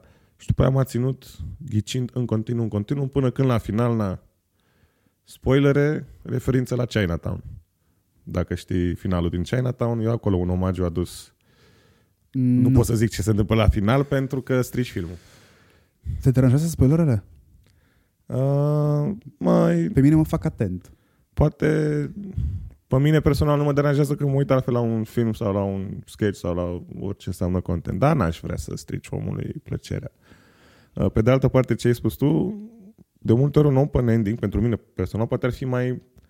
mai frumos, dacă scopul filmului este până pe gânduri, dacă până în minutul optzeci și opt n-a vrut să te pună pe gânduri și brusc, brusc e un open ending, dar cineva a fost leneș. Știi, dar până și aici, de ce să nu fie toate filmele cu, open end, uh, cu un open ending? Pentru că așa e viața. Atât de mult vrem să ni se spună la final dacă a fost bine sau nu, încât judecăm filmele după asta. Știi? Pe noi, scenariile astea cu binele învinge ne educă de când învățăm să vorbim și să asimilăm informație, pentru că noi suntem educați și suntem formați de la primele povești pe care le auzim. Interesant asta cu, da, cu binele învinge. Mi-am dat seama că toate filmele care îmi plac mie, mie sunt cele în care binele nu învinge. Păi tu oricum ești pe dandoasele, am stat de asta. Because that's life, știi? Dar uite... Uh, îmi place să mai dau exemplul ăsta pentru că îmi place mult filmul. Uh, sunt și un geek cu science fiction. Uh, apropo de binele învinge, da? uh, Alien trei este considerat un film mai slab decât celelalte pentru că n-a avut atât de multă acțiune. A avut un singur monstru, deci comercial vorbind cred că a fost uh, un flop. E regizat de Fincher, unul din regizorii mei preferați și, că, și care mă inspiră. Și mi-a luat și mie multă vreme să-mi dau seama, făcând research și uitându-mă la anumite, pentru că pentru mine are mai multe scene memorabile Alien trei decât toate filmele, afară de na, primul Alien din prima stomac, în primul film. Alien trei, îți pot, povesti, îți pot rezuma povestea în două moduri. Ripley, astronaută, ajunge pe o închisoare spațială cu cei mai răi oameni din lume și are atât de mult ghinion săraca încât... Acolo există un monstru, nimeni nu știe cum să-l îmbunătățească, până la urmă tot ea trebuie să se lupte cu el și la final, pentru că intervine corporația Weyland Yutlani, parcă se cheamă, tot moare săraca. Deci ea n-a vrut să fie acolo, a încercat să-i salveze pe toți și la final n-a avut de ales și tot a trebuit să sară în cazanul ăla cu smoală ca să scape de ei. Și asta e povestea filmului comercial, să spunem. Și asta e cum aș rezuma filmul dacă aș citi un sinopsis sau așa. Povestea de motivația personajului și povestea cu care s-a dus regizorul și cu care s-a dus scenaristul acolo este simplu. Este simplu. Ripley nu poate să doarmă. Ea la început are coșmarul cu tot trecutul ei, care implică acest monstru. Se trezește din cauza acestor coșmaruri, își înfruntă coșmarul pe viu, îl omoară și la final poate și ea să doarmă înapoi. Chid că moare. She goes back to sleep și e fericită. Și asta observ și din cadrul de final, dacă te uiți. Când se aruncă în lavă pe spate, nu e nici teamă, nici dezamăgire. E o relaxare. Asta e povestea filozofică din partea unui film cu carcalaci, pușcăriași, înjurături și un câine care vomită plasmă sau ceva, un lichid, ceva dubios. E același film. Odată poate suna o poveste super filozofică pentru Cannes și a doua oară este un science fiction cu bubuituri, împușcături și așa mai departe. Între A și B, cineva trebuie să decidă. Vrem comercial să impresioneze mulți oameni, vrem să spunem un adevăr care nu s-a mai spus și să aleagă un douăzeci și cinci la sută cu șaptezeci și cinci la sută. Știi? Dar apropo de a scrie un film sau cum ajungi să-l faci, încearcă să te uiți la Alien trei, din nou, știind asta, că e o fată săracă care este urmărită de coșmarul. Ea vrea doar să doarmă. Atâta vrea la finalul zilei.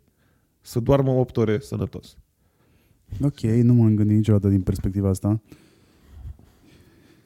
În Miami Beach, cât la sută ieri la sfierbinți? Nu m-am putut abține să nu fac paralela asta. Uh... Deși nu l-am văzut, din tot ce am văzut, adică frânturi pe care am fost capabil cumva să le pun cap la cap, știi, filmul vostru pentru mine în momentul ăsta este un dosar uh, top secret care are linii negre, știi, asta n-ai voie să citești, asta n-ai voie să citești, a, așa, deci dacă iau fraza asta cu asta cu asta, s-ar putea să aibă sens. Uh... Aici sunt două răspunsuri pe care aș putea să ți le dau. Odată, nu iau nimic la sferbinți pentru că n-am văzut mai mult de douăzeci de minute de la sferbinți în viața mea. M-am interesat la un moment dat în alt context cu, cu tema asta, dar cred că este la sferbinți pentru că tratează, este ceva de la sferbinți acolo, pentru că tratează, să spunem, varianta orășenească, aceleași tipologii de om pe care o vezi expusă și în Las Fierbinți. Cred că diferența ar fi... Noi am fost și mai sadici un pic. Personajele sunt savuroase, toată lumea le, mențione- le menționează ca fiind memorabile, dar intenția mea, cel puțin, n-a fost să fie asta. A fost să fie niște assholes și tu să te bucuri de suferința lor și de cât de proști sunt.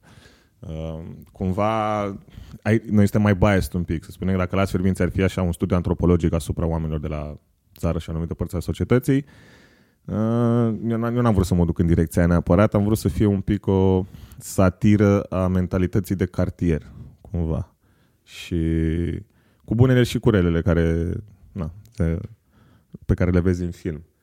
Deci na, pe de o parte n-am intenționat, pe de altă parte mi-am dat seama după prima vizionare cu publicul că, bă, e ceva din A D N-ul de tipologia la sferbinți aici. Acum eu o consider așa, n-am discutat cu ceilalți, dar noi asta discutam mai devreme, că de câteva zile mi-a încolțit și mie un pic uh, ideea asta. No. Pentru că atunci când ne-am apucat de, de muncă serios, din mai, mulți, din mai multe părți, de la mai mulți oameni cu experiență, ni s-a zis să nu încercați să faceți un la sferbinți pentru cinema, că nu o să meargă.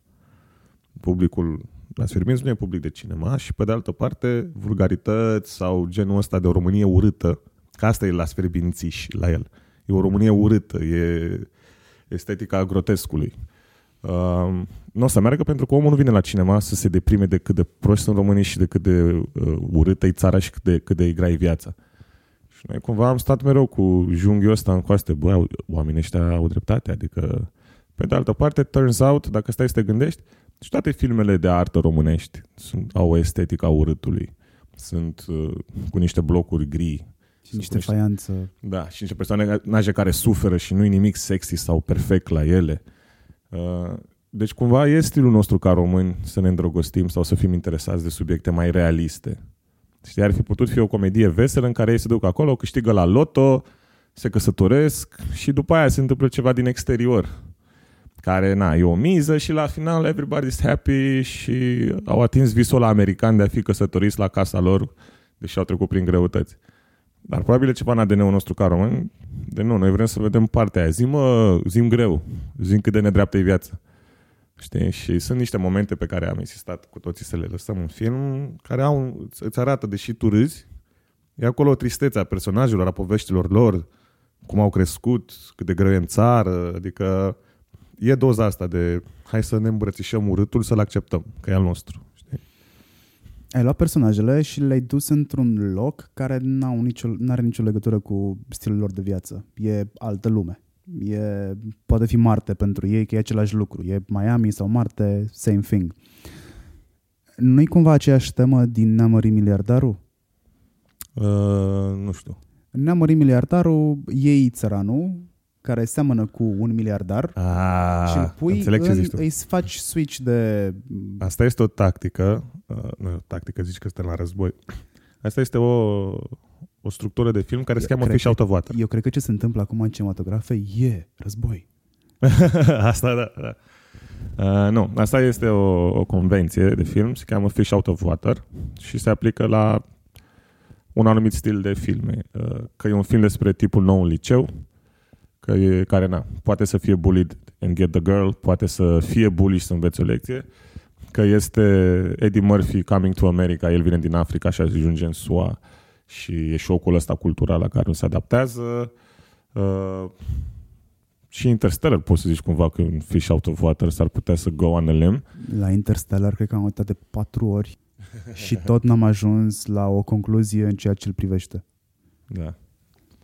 Acolo și am permis. A, am ajuns să vorbesc de Nolan. Hai să ne oprim aici, că nu e... Îmi dau eu cu părerea despre The Master. Dar asta este, ți-am zis, o formulă de Fish Out of Water. Uh, o poți, dacă ești atent, o poți observa în foarte multe filme ca declanșator. Acum, ideea genială, până la urmă, genială, iarăși zic o prostie. Ideea destul de ok, că să nu ne lăudăm, al Codin a fost asta. Bă, dacă ar vedea românii din țară cât de ciudat este Miami și cât de non-american este, ar fi o experiență, știi? Și aici a funcționat că m-a luat pe mine cu el în prospecția în care eu, nemai fiind în S U A, m-am dus gândindu-mă că o să descoper New York și am rămas cu gură casca de, la, de când am ple- aterizat și până am plecat, că totul era pe dos. Și am zis, păi asta trebuie să fie în film. Mai simplu de atât. Cum le explici tu românilor că la Miami sunt doar spanioli și francezi și mulți turiști, foarte puțini americani în zona aia glorioasă, că nu se vorbește așa de mult engleză, că e tot timpul cald, nu există vreun accent anume, știi? Eu la Miami am empatizat foarte mult cu ungurii. Adică? Pentru că nu am putut să-mi fac un plin la mașină, pentru că trebuia să habla spaniol. Ah, și bun, eram atât de frustrat de... Găsisem o benzinărie undeva între blocuri și am alimentat oricum la suprapreț, pentru că, na, român în Miami, și conduceam Nita Mai Hardughia, care ocupă două benzi în România, și mi-am dat seama că, frustrat fiind foarte tare, deși aș fi putut să o rup într-o spaniolă de marimar, nu, am combinat spaniolă cu italiană și aia nu mă înțelegea. Și am ieșit de acolo, am plătit până la urmă. Te-ai simțit neputincios? M-am simțit super neputincios, am uitat, m-am suit în mașină, am uitat la soția mea și am zis, eu n-am înțeles maghiarii din România până acum. Pe de altă parte, e primul loc în care, după două mii de mile, am găsit o cafea. În da. Rest am găsit ceva colorat. S-a întâmplat? Ca, ca non-șofer, pe mine m-a nenorocit Miami, pentru că și Google Maps ăla te păcălește ochiometrii când îți arată two blocks away și de fapt sunt zece kilometri. Și am zis, eu aș muri aici, în două zile aș muri de foame și de sete. Între două intersecții de astea, de nu găsești nici pe stânga. Nu e ca la noi în România, fiecare parterie un magazin sau așa. Am zis, eu aici, m-ar găsi aia, măturătorii când ar ajunge. Este șocant de mare. Știu că la un moment dat am mers să, să vizităm un, un all you can eat joint ăsta cu fructe de mare, eu și bro. Ne-am uitat unde ar fi, l-am văzut că se uită urât la mine, dar vreau să merg. Am chemat un Uber și am condus patruzeci de minute non-stop pe auto, continuu pe autostradă. Am traversat trei orașe, de fapt. Cel era cel mai apropiat loc cu seafood all you can eat și pentru americani era ceva normal. Că la noi când spui patruzeci de minute, patruzeci de minute faci de la universitate la Victorie dacă ai ghinion, la șase după amiază. Nu, acolo cred că am mers vreo o sută de kilometri.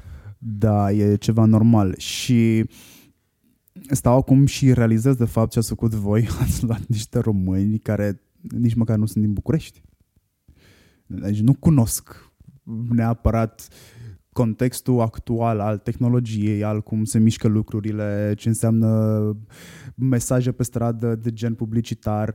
Ei luat de acolo și i-a aruncat direct în Miami, care este un amalgam din mai multe culturi. Foarte bine zis, da. Un amalgam cum nu te-ai aștepta. Exact. Da. Nu, nu înțelegi. La un moment dat au și portugheză, care îți seamănă cumva spaniolă, dar nu e spaniolă. Stai așa?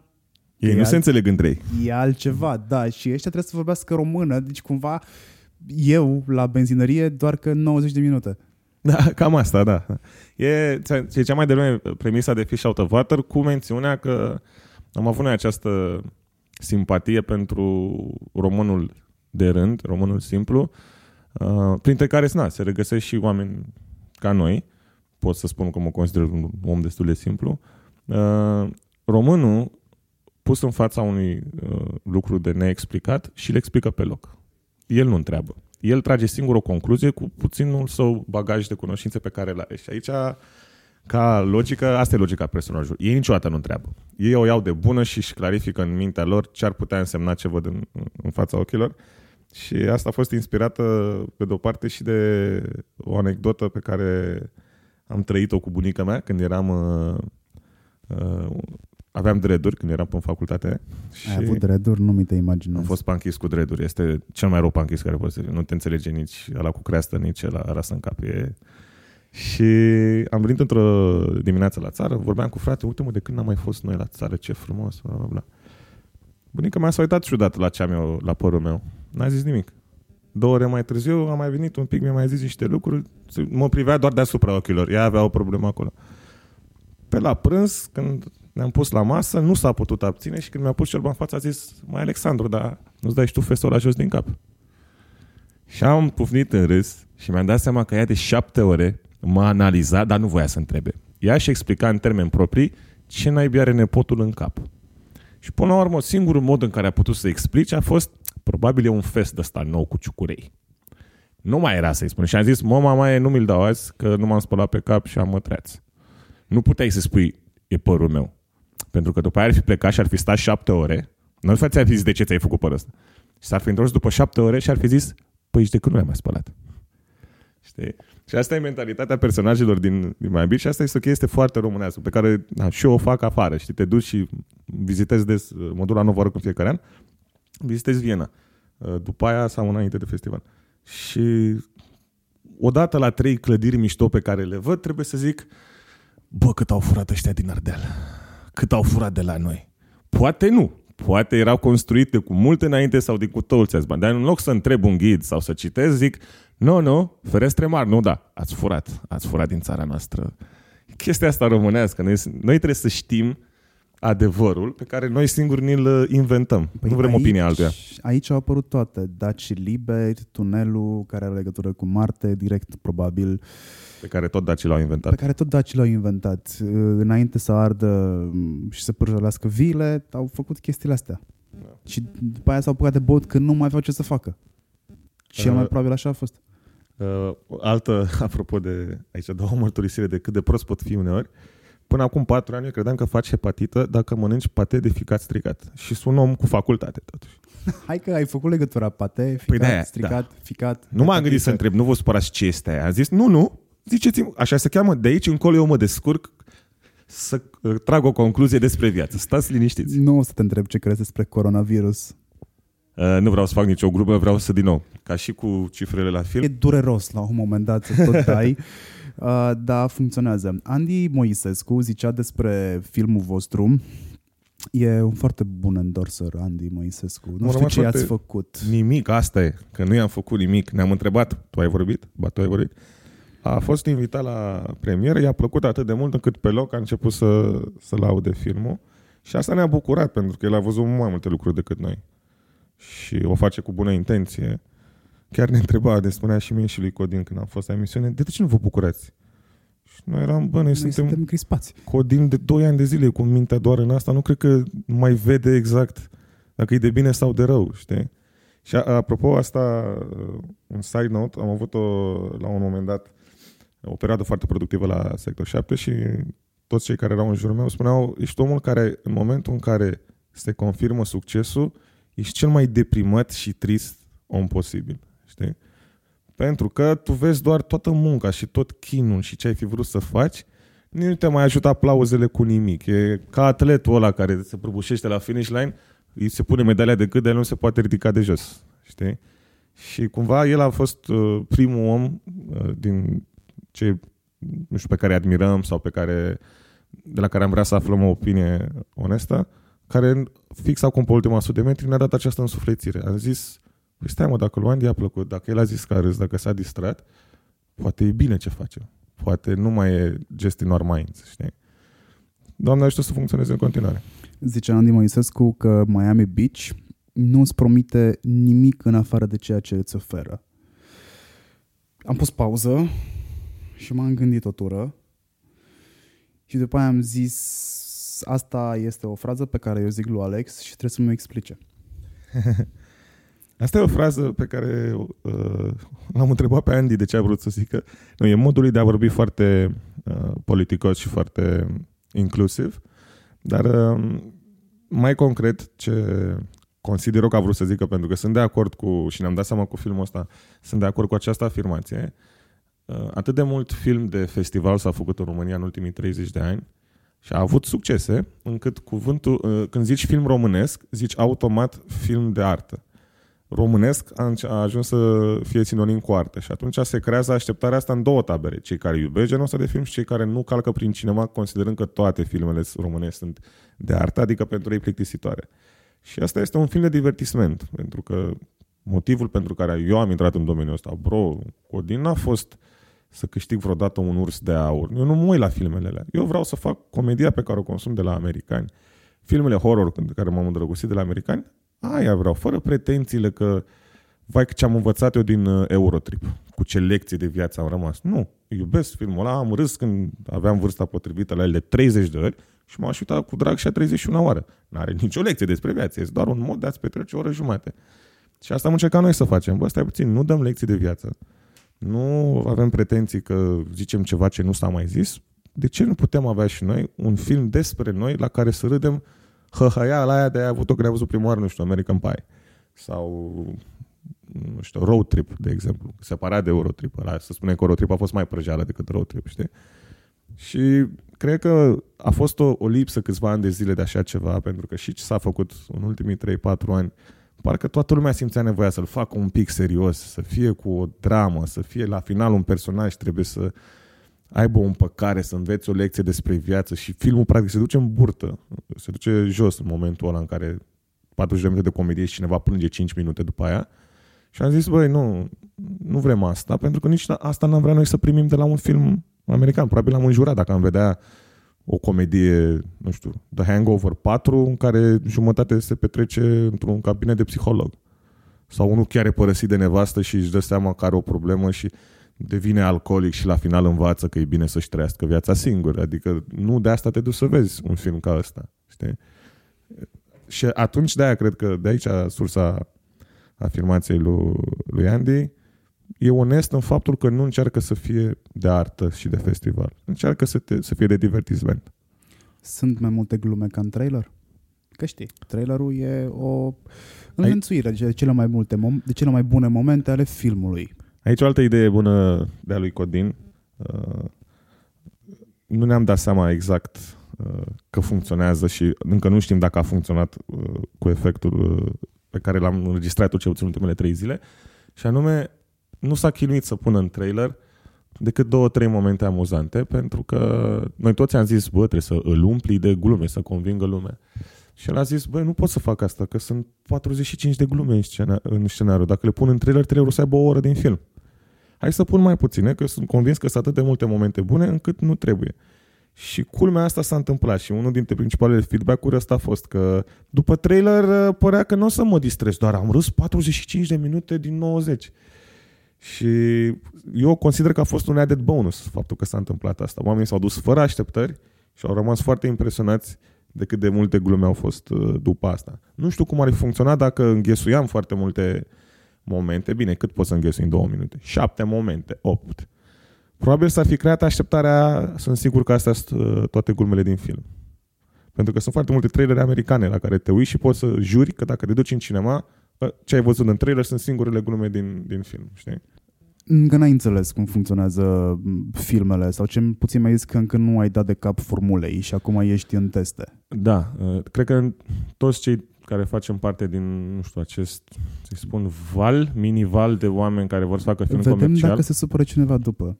Da. Încercăm să ne dăm seama care sunt motivațiile, oameni, motivațiile oamenilor de a veni în, în cinema și de a vedea un film comercial. Ar fi doar să râdă, ar fi să fie o poveste despre ei, cine sunt ei. Pentru că până și noi din bula noastră am devenit foarte leneși. Jumătate de întrebările pe care le primești despre film sunt când apare pe Netflix. Acțiunea de a ieși din casă, de a te îmbrăca, de a lua mașina până la mall, de mai cumperi și un suc și o apă și o cafea, apoi a sta două ore sau o oră jumate să vezi ceva, apoi să te întorci. Dacă te întorci nu mai stai la o bere, te costă mult mai mult decât biletul filmului și te costă o jumătate din după amiaza ta sau mai mult. Și atât de mare este ruptura, să spunem, între tot publicul potențial și omul din cinema. Și atunci încercăm să ne dăm seama de ce ar veni oamenii constant, nu odată. Că e ok să vină la Miami Beach zece ani de zile să nu mai vină nicăieri. N-am rezolvat nimic. Ar trebui, după filmul ăsta, să se ducă acasă și la următorul film românesc să zică prost posibil să-mi placă. Ia să văd, deși nu știu despre ce e, deși poate nu-mi plac actorii, deși poate nu-mi place povestea. Pentru că noi nu avem problema asta la filme americane. Noi spunem, aș vedea un film azi la cinema. Ce avem? Păi unul cu supereroi și altul pare de acțiune. Hm, cred că mă duc la ăla de acțiune. La filme românești, dar cine joacă în el? Dar cine l-a regizat? Despre ce este povestea înainte să dau eu douăzeci și cinci de lei? Știi? Și această ruptură trebuie cumva în timp uh, sudată, trebuie cusută, știi? Vezi cum e românul? Trebuie să îi demonstrezi că merită fiecare cent pe care trebuie să ți-l dea, adică you gotta earn it, trebuie da. Să demonstrezi că poți. Doar la asta românești, asta este ciudat. La cele americane consider că tu l-ai achiziționat în mintea ta înainte să scoți banul din portofel și nu te vei supăra atât de mult. Nu poți să zic că ne urâm pe noi ca popor, dar poate fiind, fiind mai personală miza pentru toți, și spectatori și creatori, există această problemă. Cum convingi omul că e ok să încerce să vină la filme despre care poate nu știe nimic, despre care poate data viitoare nici nu mai e nevoie de marketing și o surpriză. Și aș spune că ce a fost frumos la campania de marketing făcută de băieți a fost, cumva mesajul a fost, bă, vino să-l vezi și judecă-l după aia. Înțelege că așa ar trebui să fie cu toate filmele. Să te uiți la ce-ți place. Dar cum să știi ce-ți place dacă nu încerci? Și și noi. Cum să știm ce-i place publicului dacă nu încercăm? Știi? Filme mai mari, filme mai mici, mai serioase, mai violente, mai puțin violente. Că doar pentru că o dată merge nu înseamnă că e un pattern acolo și că se poate, poate crește o industrie. S-ar putea să fie o coincidență. Știi? Și cred că nimeni momentan, îmi permit să zic, nu poate să zică we have it. De aici Hollywood-ul. De aici facem zece ani de zile filme, crește industria, vine un milion de români la cinema pe săptămână, așa. Nimeni nu știe cum. Dar e bine că foarte mulți oameni încep să gândească cum să fac asta, într-o eră în care, cred că, nu știu, eu personal n-aș mai fi luat în considerare cinemaul ca fiind ceva ce poate fi profitabil, știi? Ce mi se pare fascinant și mi se pare foarte greu să, să mă mut, să spunem, de pe o zi pe alta, de pe gândirea A pe gândirea B, gândirea A de om care e în publicitate ar fi, hai să vedem cum face mesajul sau povestea mișto pentru brand și cât ne costă să se uite cineva la noi. Păi, nu știu, doi cenți. Tu plăte- în publicitate plătești omul și platforma să-ți urmărească forțat măcar șase secunde din povestea ta. Cum să-ți dai tu interesul să fie bună când tu, de fapt, îi cumperi atenția lui ăla? În cinema este cum dă un om un milion de lei să mă vadă, să vadă povestea mea. douăzeci și cinci de lei biletul plus drumul, popcorn-ul și așa. Și trebuie să ai o gândire foarte umilă și foarte pragmatică. Pentru că tu de la ala, deși tu poate vezi douăzeci și cinci de lei, tu îi ceri să arunce un milion pe fereastră pentru ceva ce s-ar putea să nu-i placă. În publicitate există în creație zicala să-și mai facă și media banii, să-și mai facă și ea de la media treaba. Unde ești mai...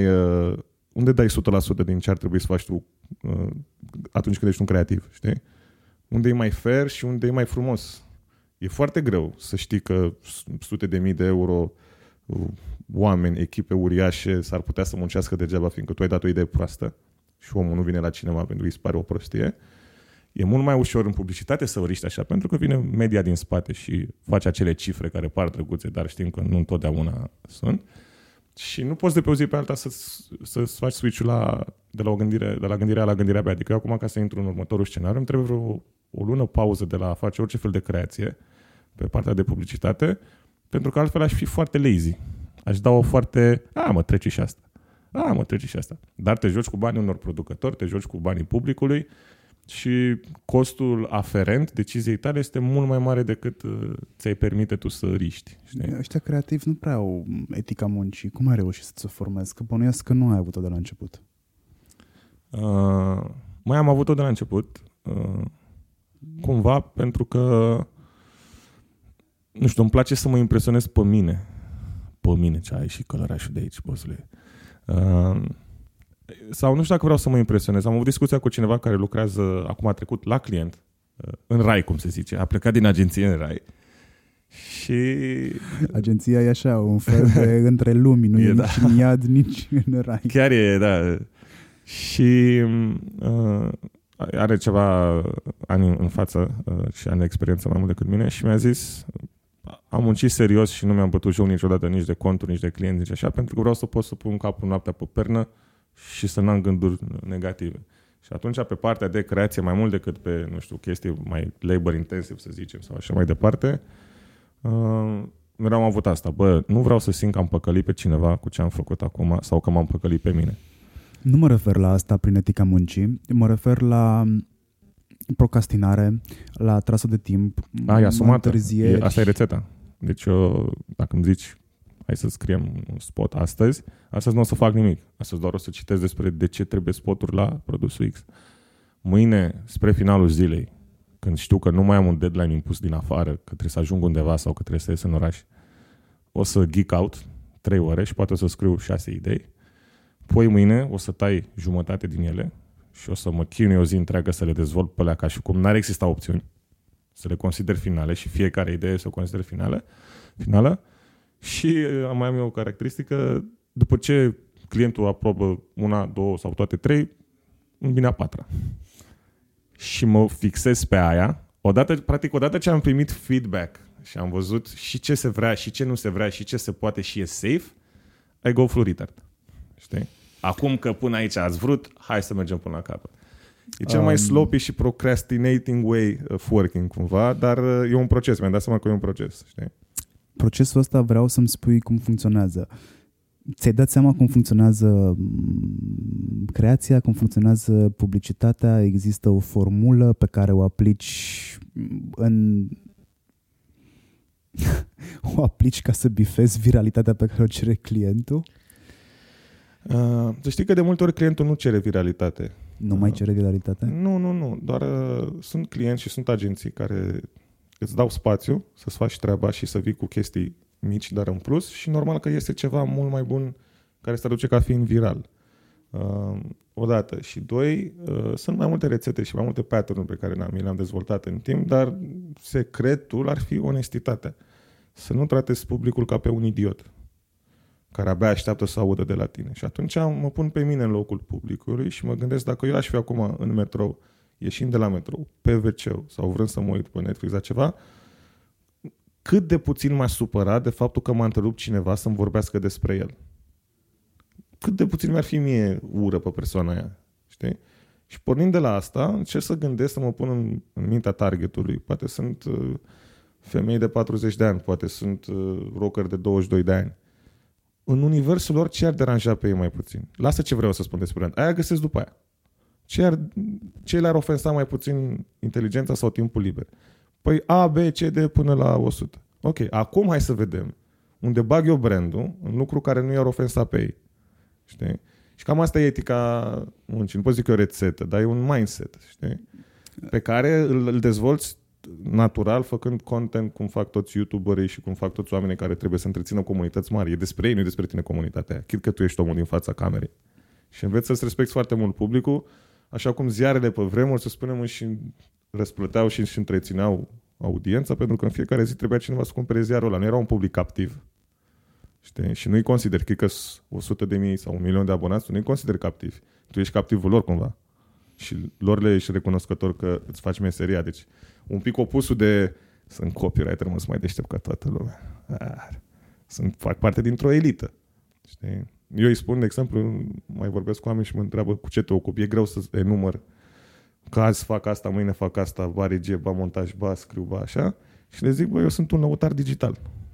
Și lăutarul digital de Revelion muncește și abia peste o săptămână, dacă mai rezistă, sărbătorește și el. Și that's your life forever.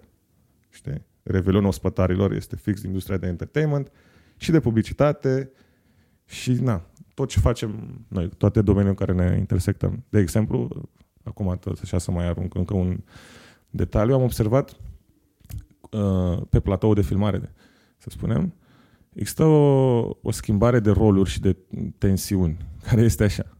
La începutul proiectului intru eu ca regizor și spă catering, că agenția e foarte stresată. Bă, nu-ți bate joc de P P M, hai să trecem mai departe. Hai mă, ce vă grăbiți, că e totul mișto. Între P P M și filmare, producătorul este copt, este nervos, e stresat. Încep și eu să fiu un pic așa, haide să nu ne batem joc, să vii. Agenția începe să facă o glumiță două. În ziua filmării, producătorul mai are puțin și face atac cerebral, agenția poze, păpăm, distracție și așa mai departe. Eu mor acolo cu producătorul. Spre finalul zilei, producătorul s-a relaxat, eu transpir, mă irit, mă greață, nu mai mănânc, îmi tremură mâinile. S-a terminat filmarea, eu iar devin vesel, agenția redevine panicată, producătorul abia la montaj devine panicat. Deci un fel de uh, pase în trei de responsabilitate, foarte onestă de fapt. Agenția a dus greu până în ziua filmării. De aici, if something goes wrong, nu mai le-ai. E normal să se relaxeze. Sună așa, foxtrot, toată povestea asta. Știi că de oriunde te duci, tot unde ai plecat, te întorci. După jumătatea zilei de filmare, dacă suntem cumva în program, nu mai e la producător, e doar la regizor. După filmare, e, dacă nu le-a plăcut textul și dacă nu le-a plăcut actor, e din nou la agenție. Și toată lumea pasează miza și riscurile. Foarte natural așa e ecosistemul, dar e foarte interesant să vezi... Uh, suntem totuși oameni maturi cu toții. Oameni... Uh, na, o experiență în spate. Voi să vezi niște oameni de la agenție de treizeci și cinci de ani că se bucură efectiv ca niște copii și fac o poză la produs sau cu actorul. Ani de zile eram foarte supărat. Păi cum eu mă stresez aici? Și idioții ăștia își bat joc? Nu, ei săracii făcuseră ce am făcut eu timp de trei luni până să ajung eu pe platou și în sfârșit nu mai ținea de ei. Și am învățat să respect chestia asta și să nu mai uh, deranjez, să-mi dau seama de ce o fac, știi? Și am învățat să mă controlez uh, în toate P P M-urile și toate întâlnirile până atunci, pentru că îmi dau seama că eu vin acolo cu o positive mental attitude și ei sunt stresați, Doamne, să se aprobe odată bugetul ăsta, să zic odată clientul, să nu se mai schimbe nimic. Și ce simțeam eu că îmi se întâmplă platou, mi-am dat seama că le făceam și eu lor înainte de filmare. Și am fost fascinat, acum, acum cred că un an și ceva am realizat trialitatea asta, nu știu dacă pot să zic dualitate, că mai e și casa de producție care are alt stres, alte meciuri, alte... Hai să le explicăm oamenilor ce înseamnă P P M. A, P P M înseamnă... A, nu, hai să fiu serios, că dacă îți spun eu ce înseamnă P P M pentru mine, nu mai lucrează nimeni cu mine. Este o ultimă ședință cu planul de bătaie în care trebuie să arăți clientului că știi ce faci ca regizor, agenția știe ce face ca agenție și că tot ce s-a vorbit se va întâmpla la filmare. Am încercat să fiu politicos. Da, știu ce vreau să zici. Da. Da. A, hai să îți spun ce cred eu că știi să faci foarte bine sau la ce ai ajuns să faci foarte bine. Ai ajuns să faci un business din normalitate.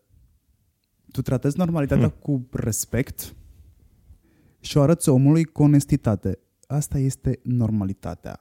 Când ai făcut prezentarea pentru la Game of Brands, unde ne-am văzut ultima dată și unde am stabilit interviul ăsta, apropo, Game of Brands este făcut de revista Biz. Sunt patru echipe care primesc patru briefuri reale. De rezolvat pe... în patruzeci de ore? În... Sau cât au fost?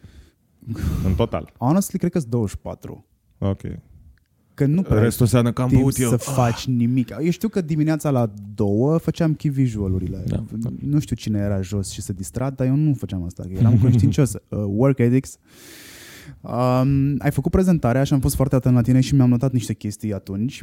Um, și am tras cu urechea și la poveștile pe care le-ai dat afară la...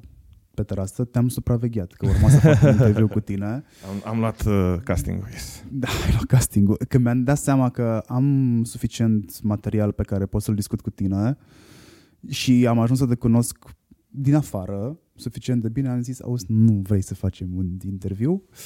Da. Uh, tu faci reclame care nu deranjează și asta probabil vine și din, bă, normalul ăsta, pe care, de altfel, l-am văzut prima dată la Moise Guran. Moise Guran a făcut un business din normal hmm, încă de la început, zis. Pentru că el și-a făcut meseria de jurnalist. Da, de fapt... E normal. ce nu promite nimic în plus. Exact. Da, da, da. Exact. Uh, știi să exploatezi minusurile sociale.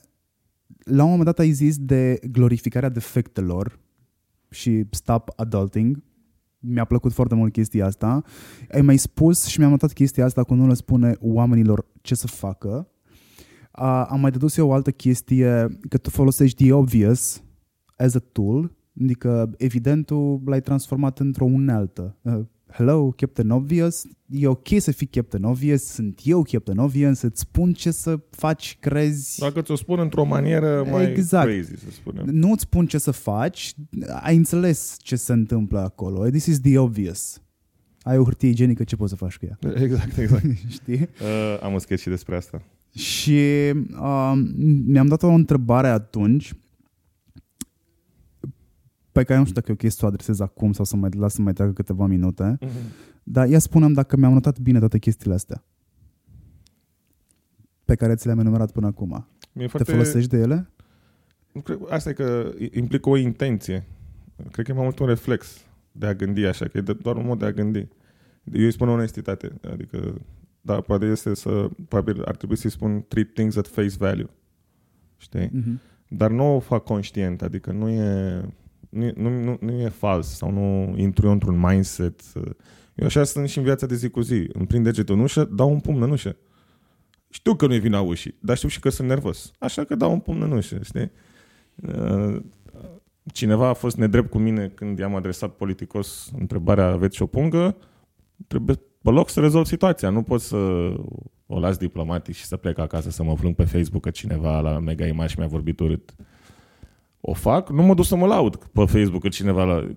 Adică fiecare obstacol, fiecare temă, că e mare sau mică, pe care o am de rezolvat, atunci pe loc at face value.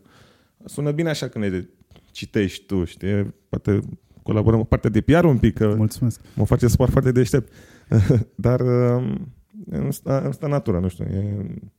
Și cumva în timp s-a, am avut norocul să se intersecteze modul ăsta de a gândi cu partea asta de business, dar...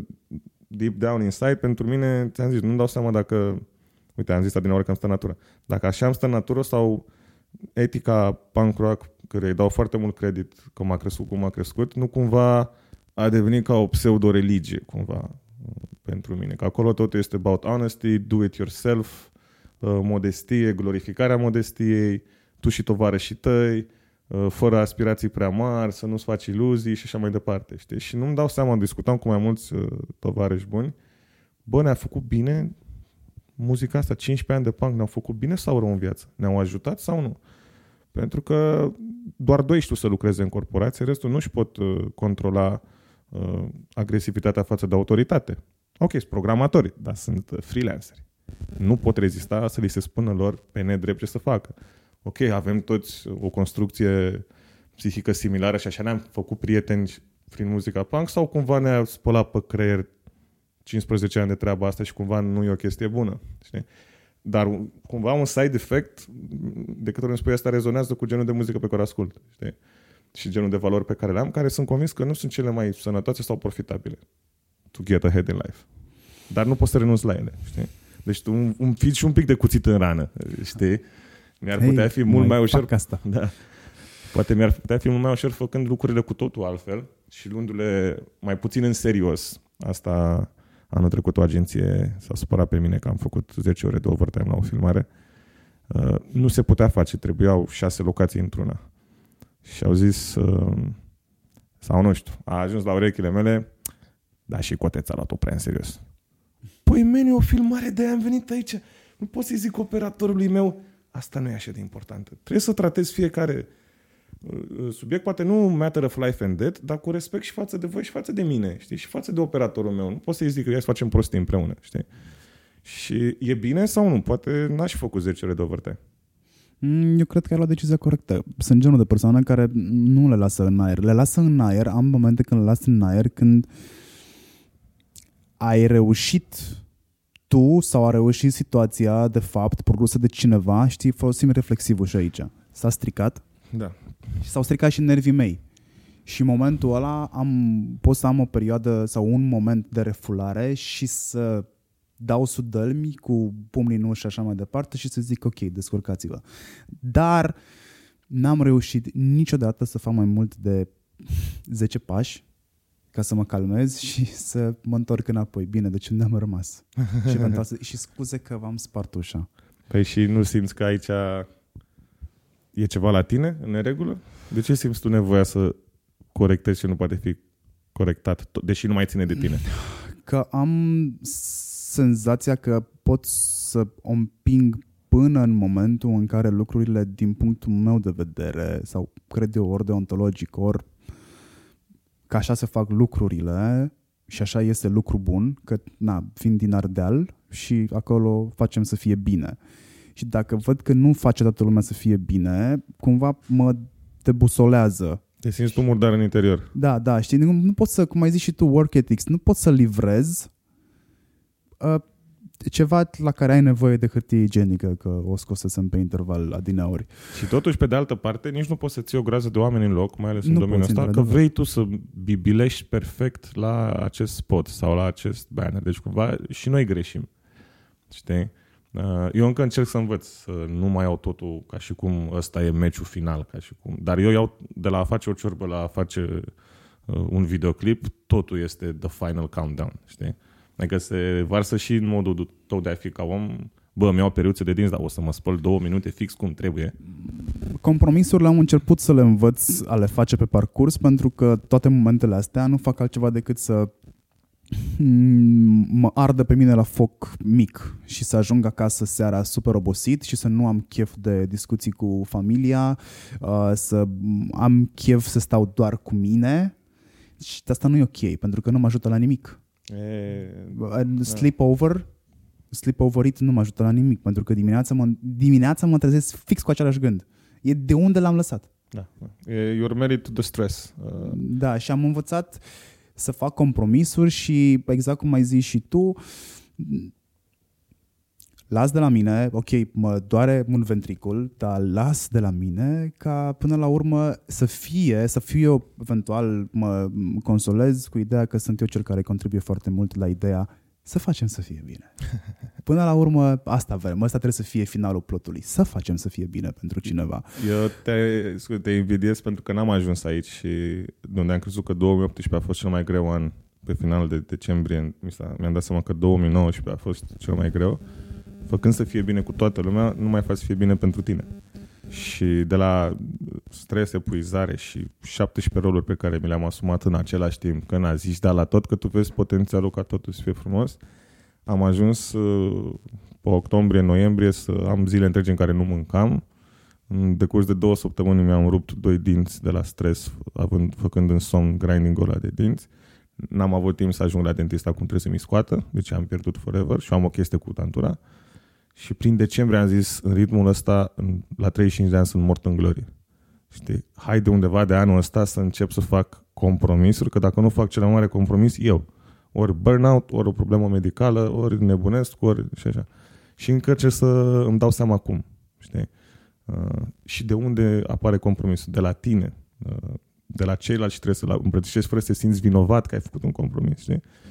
Nu vreau sănătatea să fie o, o scuză sau burnout-ul, cum se tot zice pe în domeniu. Păi în ritmul ăsta o să nebunesc. Oh, I've been past that. Mai, mai poți duce mult, boss. Stai liniștit până când în ritmul ăsta o să nebunești. Dar, din nou, cred că ține de anumite domenii și oricât de mult ar părea că glorific publicitatea sau media sau creația, e cam la foc continuu. Spitalele sunt importante și e foarte greu să fii chirurg. Meseriile astea de gardă și de risc foarte mare sunt importante. Ar trebui, e greu să explici, nu știu, să explic o mamei care a avut un job de birou constant toată viața, cum eu dintr-un mail greșit sau din trei cuvinte pot să distrug o idee de o sută de mii de euro la o filmare. Sau pot să fac cincizeci de oameni să creadă că am o idee bună și a doua zi după ce se lansează să mă sune cincizeci de oameni că le-am nenorocit o campanie. Sau că au dat banii pe un film degeaba. Sau că un actor și-a îngropat cariera, știi? Și ăla e stresul creativ cu care te, te, te culci seara, te trezești dimineața. Atât de mic ești în puzzle, dar atât de mult poți strica tu personal totul, încât în ce să te gândești, păi hai să-i ajut și pe ăștia în jur, să nu strice nimic. Știi? Se rulează sume mari, se rulează cariere întregi, se rulează Știi? Și cumva am ajuns toți în publicitate să ne plângem de milă și ce grea e viața noastră, dar undeva e și o drept, un sâmbure de adevăr, pentru că na, orice job e respectabil. Nu în orice job poți îngropa cariere sau sume foarte mari de bani dintr-o mică neatenție sau fiindcă azi nu, nu te-ai concentrat că trebuie, știi? Și pare o chestie de birou de pămpălăi, știi? Ceva la care Dana Budanu ar zice, ce e asta mă, valintați acolo, știi? Mult timp mi-a luat și mie să-mi dau seama că chiar e un joc de băieți mari, știi? Și stresul și riscurile. Deci ar trebui cumva, na, hai să nu glorificăm neapărat domeniul, are bune și rele, dar e de respectat și sunt respectați cei care rezistă în, în domeniul ăsta, pentru că te toacă psihic. De-aia câți copywriteri ajung să rămână în agenție până la patruzeci de ani sau câți, știi? Na. Nobody talks about it, știi? Toată lumea ori zice că e super mișto, ori că e super nașpa. Dar hai să vedem partea realistă, știi? Și poate mai multă lume ar trebui să discute despre asta. Am început noi, sperăm să discontinui discuția asta măcar la bere, dacă nu neapărat în particular cu noi. Îți pun o întrebare pe care ziceam că o las câteva minute să dospească. Zicem că pe TikTok stau copiii. Zicem că pe Facebook stau bătrânii. A prescris social media, nu te-ai gândit la asta. A rescris social media ideea de, ideea de tinerețe slash bătrânețe? Am ajuns de curând la concluzia că numai social media s-a rescris cumva pe sine, dacă vrei să zic. Pentru că nu mai este the social media, este the social medias. Și eu nu înțeleg cum s-a ajuns aici, ca om care, tot așa poate din meseria pe care o facem, ai nevoie și de contul de Facebook, și de la de YouTube, și de la de Instagram. O să-mi fac și o TikTok, pentru că voi lucra în curând în zona aia. Dar eu am rămas, ce puțin în ultimul an, foarte flabbergasted, de cum un puș de optsprezece ani nu are ceva cu Facebook, nu are, nu are boală pe Facebook, nu are o utilitate Facebook pentru el.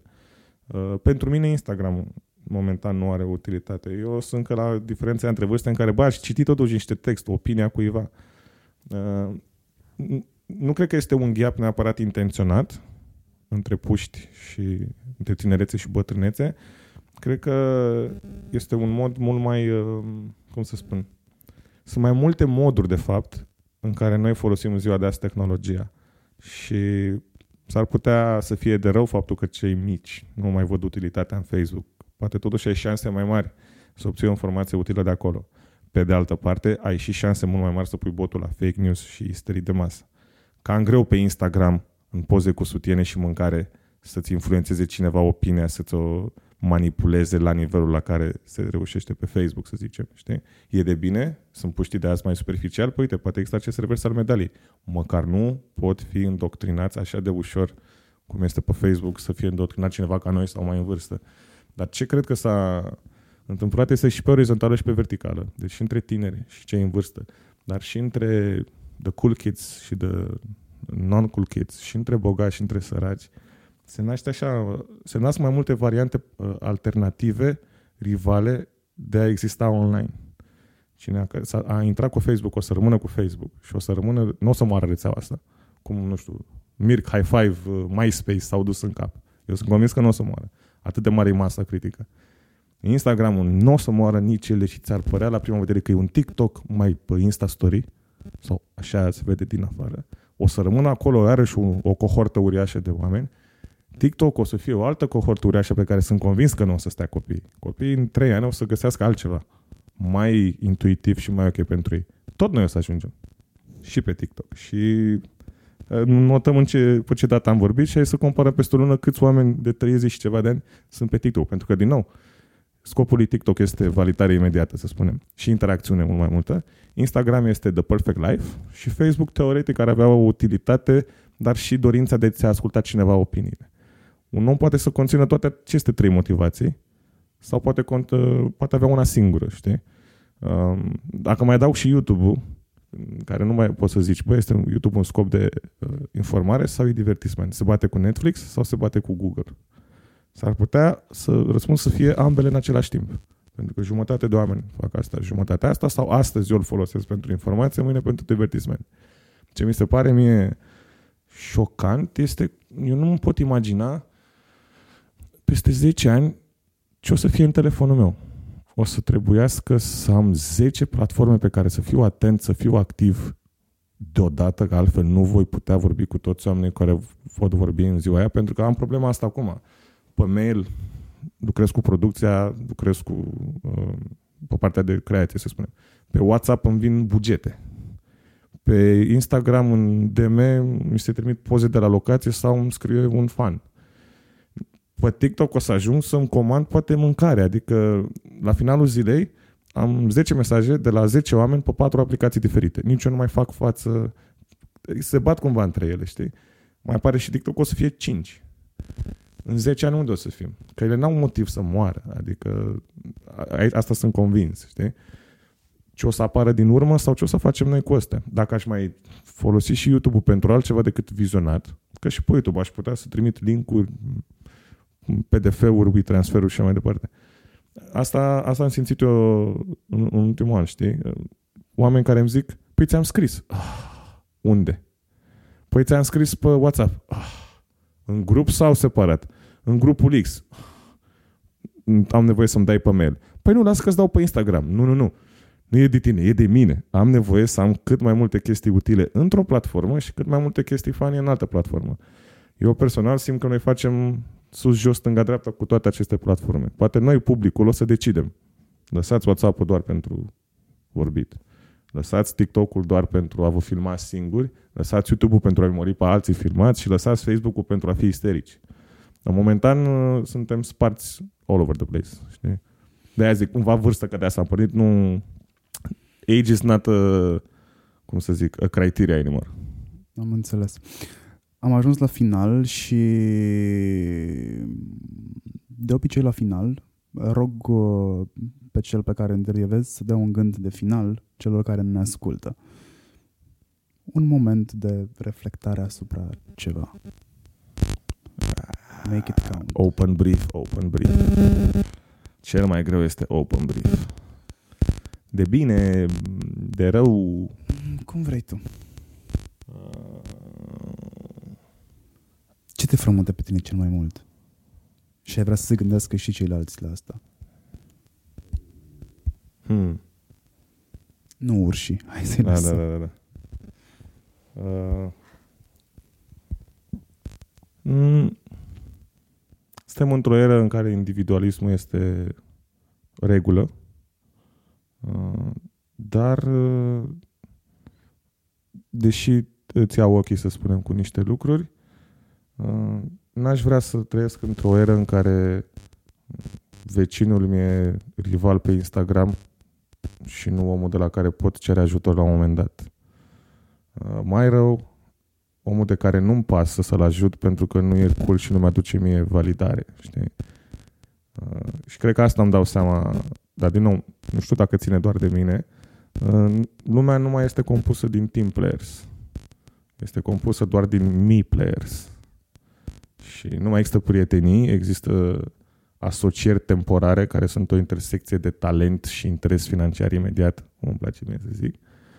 Și nu-mi dau seama spre ce ne va duce asta, știi? Adică eu care mă simt vinovat că s-am disociat la mine în casă, bă, hai să nu devenim toți așa, vă rog frumos. Știi? Și uh, mi-aș dori să nu fie așa, nu pentru chestii mari sau în cariera cuiva. Mi-aș dori că atunci când cobor la magazin să mă pot saluta cu o vânzătoare pe care nu o cunosc și nu trebuie să ne urmărim unul pe altul. Uh, să aibă curajul să râdă sau să zică salut și ție. Uh, ori mie mi se pare, na, ca un care merge pe stradă și mai este recunoscut și are problema asta, toți oamenii merg pe stradă ca și cum ar fi așa. A ajuns să ne fie frică în offline că cineva o să-și dea seama că nu corespundem cu imaginea noastră din online. Și ne, ne creăm un demon propriu. Că dacă ai cinci poze pe Instagram cu filtru, nimeni nu o să știe pe stradă că tu pe Instagram ești altfel. Dar noi de când ieșim din casă și interacționăm cu alți oameni, văd în oameni această sclipire de oare sunt la fel de cool cum încerc să par în online? Nu contează poziția, nu contează, ne e rușine să mai fim noi în public, pentru că noi am vândut altceva în online. Și dacă vreți să dau aici un exemplu, am filmat naibii îmbrăcați în turci otomani de la o mie cinci sute, cum atacam statuia lui Mihai Viteazu cu șaorme, nimeni nu s-a uitat la noi. Erau convinși că undeva ceva se filmează și ei vor da prost într-un gag sau un prank, așa că toată lumea s-a uitat drept înainte, se uitau chiar invers sau un telefon. Dacă era o situație pe bune, dacă era o situație de criză, știi? Dar nu erau cincisprezece influenceri sau vedete care mergeau pe stradă, erau oameni de toate felurile. Nimic, nimic că suntem în public. A, acasă da. Acasă aș râde probabil. Sau m-aș uita ciudat. Dar uh, am ajuns tot să lucrăm la propriul nostru brand, care nu ne aduce nici bani, nici satisfacție, dar de când ieșim pe stradă suntem na, proprii noștri impresari, cu frica de alți impresari care o să ne zică mincinosule, nu ești așa. Și nu există, suntem șapte miliarde și ceva, adică we should all calm down. Știi? Nu știu cât de coerent am reușit să o dau, dar văd asta în oameni, ți-am zis, de toate felurile, care n-ar, știu ce înseamnă stresul ăla, să nu vrei să fii recunoscut, că da, dacă te vede cineva că ești îmbrăcat nu știu cum, sau ești prostat, sau nu-mi dau seama în ce mintea tipurilor care chiar sunt cunoscuți și urmăriți. Pot, da, în, în mintea băiatului care e la Mega și nu mă salută de un an de zile, deși eu zic salut, mersi frumos, mersi pentru bun, ce, de ce se teme el? Știi? Că nu o face doar cu mine, așa e el cu toți, știi? Oameni de patruzeci de ani, aceeași chestie, adică simplele bunătăți pe stradă, un salut necerut de nicăieri, sau un mulțumesc necerut de nicăieri, devine o dramă, știi? Devine un, a, mai prins off guard. Și cred că asta e, ieșim din casă cu frica că o să fim prinși off guard de cineva pe care nici l-am cunoscut încă. Dar există acolo.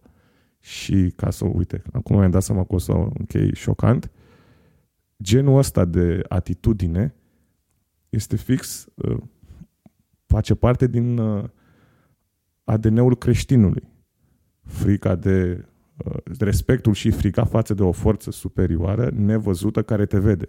Ok, pot să o înțeleg la creștinism. Pot să o înțeleg la nanny states.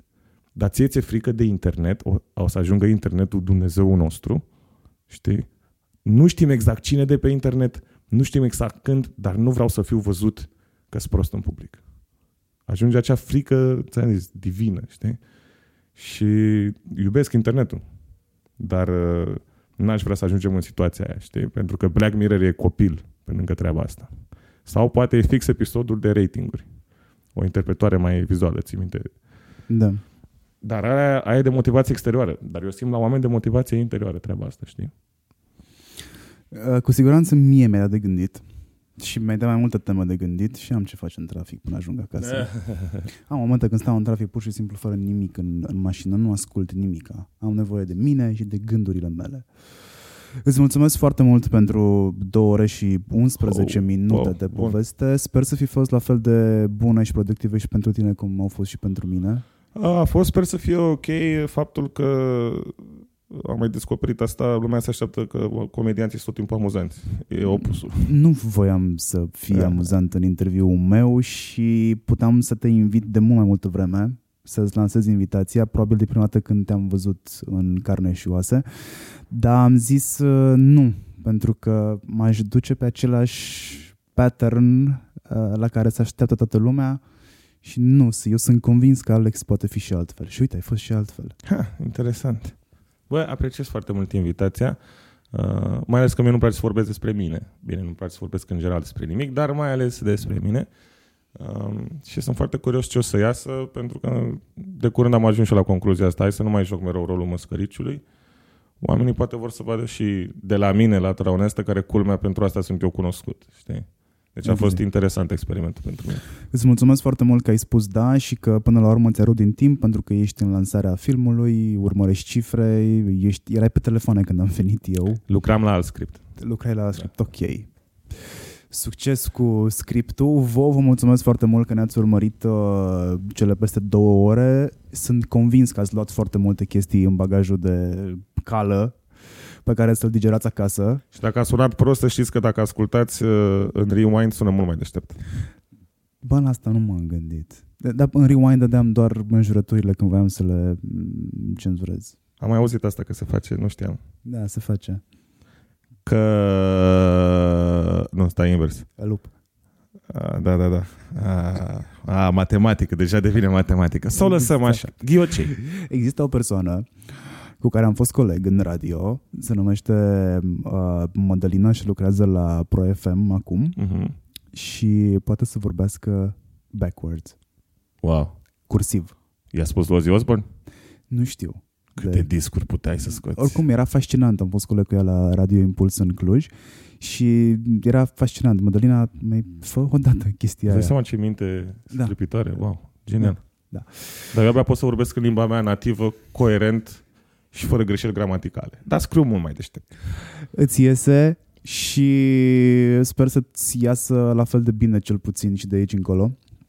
Uh, rămăsesem la mulțumiri pentru cei care ne ascultă și o să continui cu chestia asta. Vă mulțumesc încă o dată, dați mai departe episodul ăsta, dați steluțe pe Apple Podcast, dați subscribe, nu neapărat pentru ego-ul meu, deși face bine și la ego ca de obicei, mm-hmm. dar ajută și alți oameni să descopere episodul ăsta, pentru că știți, algoritmul funcționează pe bază de recomandare.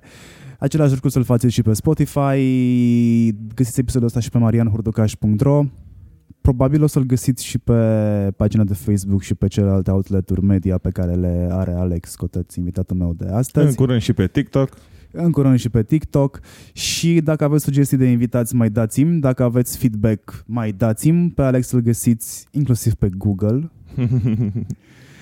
Și acestea fiind zise, mergeți la film și dați-vă cu părerea despre el după ce l-ați văzut. Despre Miami Beach vorbesc. Mulțumesc de invitație și vă mulțumesc că ne-ați urmărit. Mulțumesc Ion, mulțumesc Maria, mulțumesc Cosmin, mulțumesc Vali. Hei, salut Nicu, la revedere. Salut.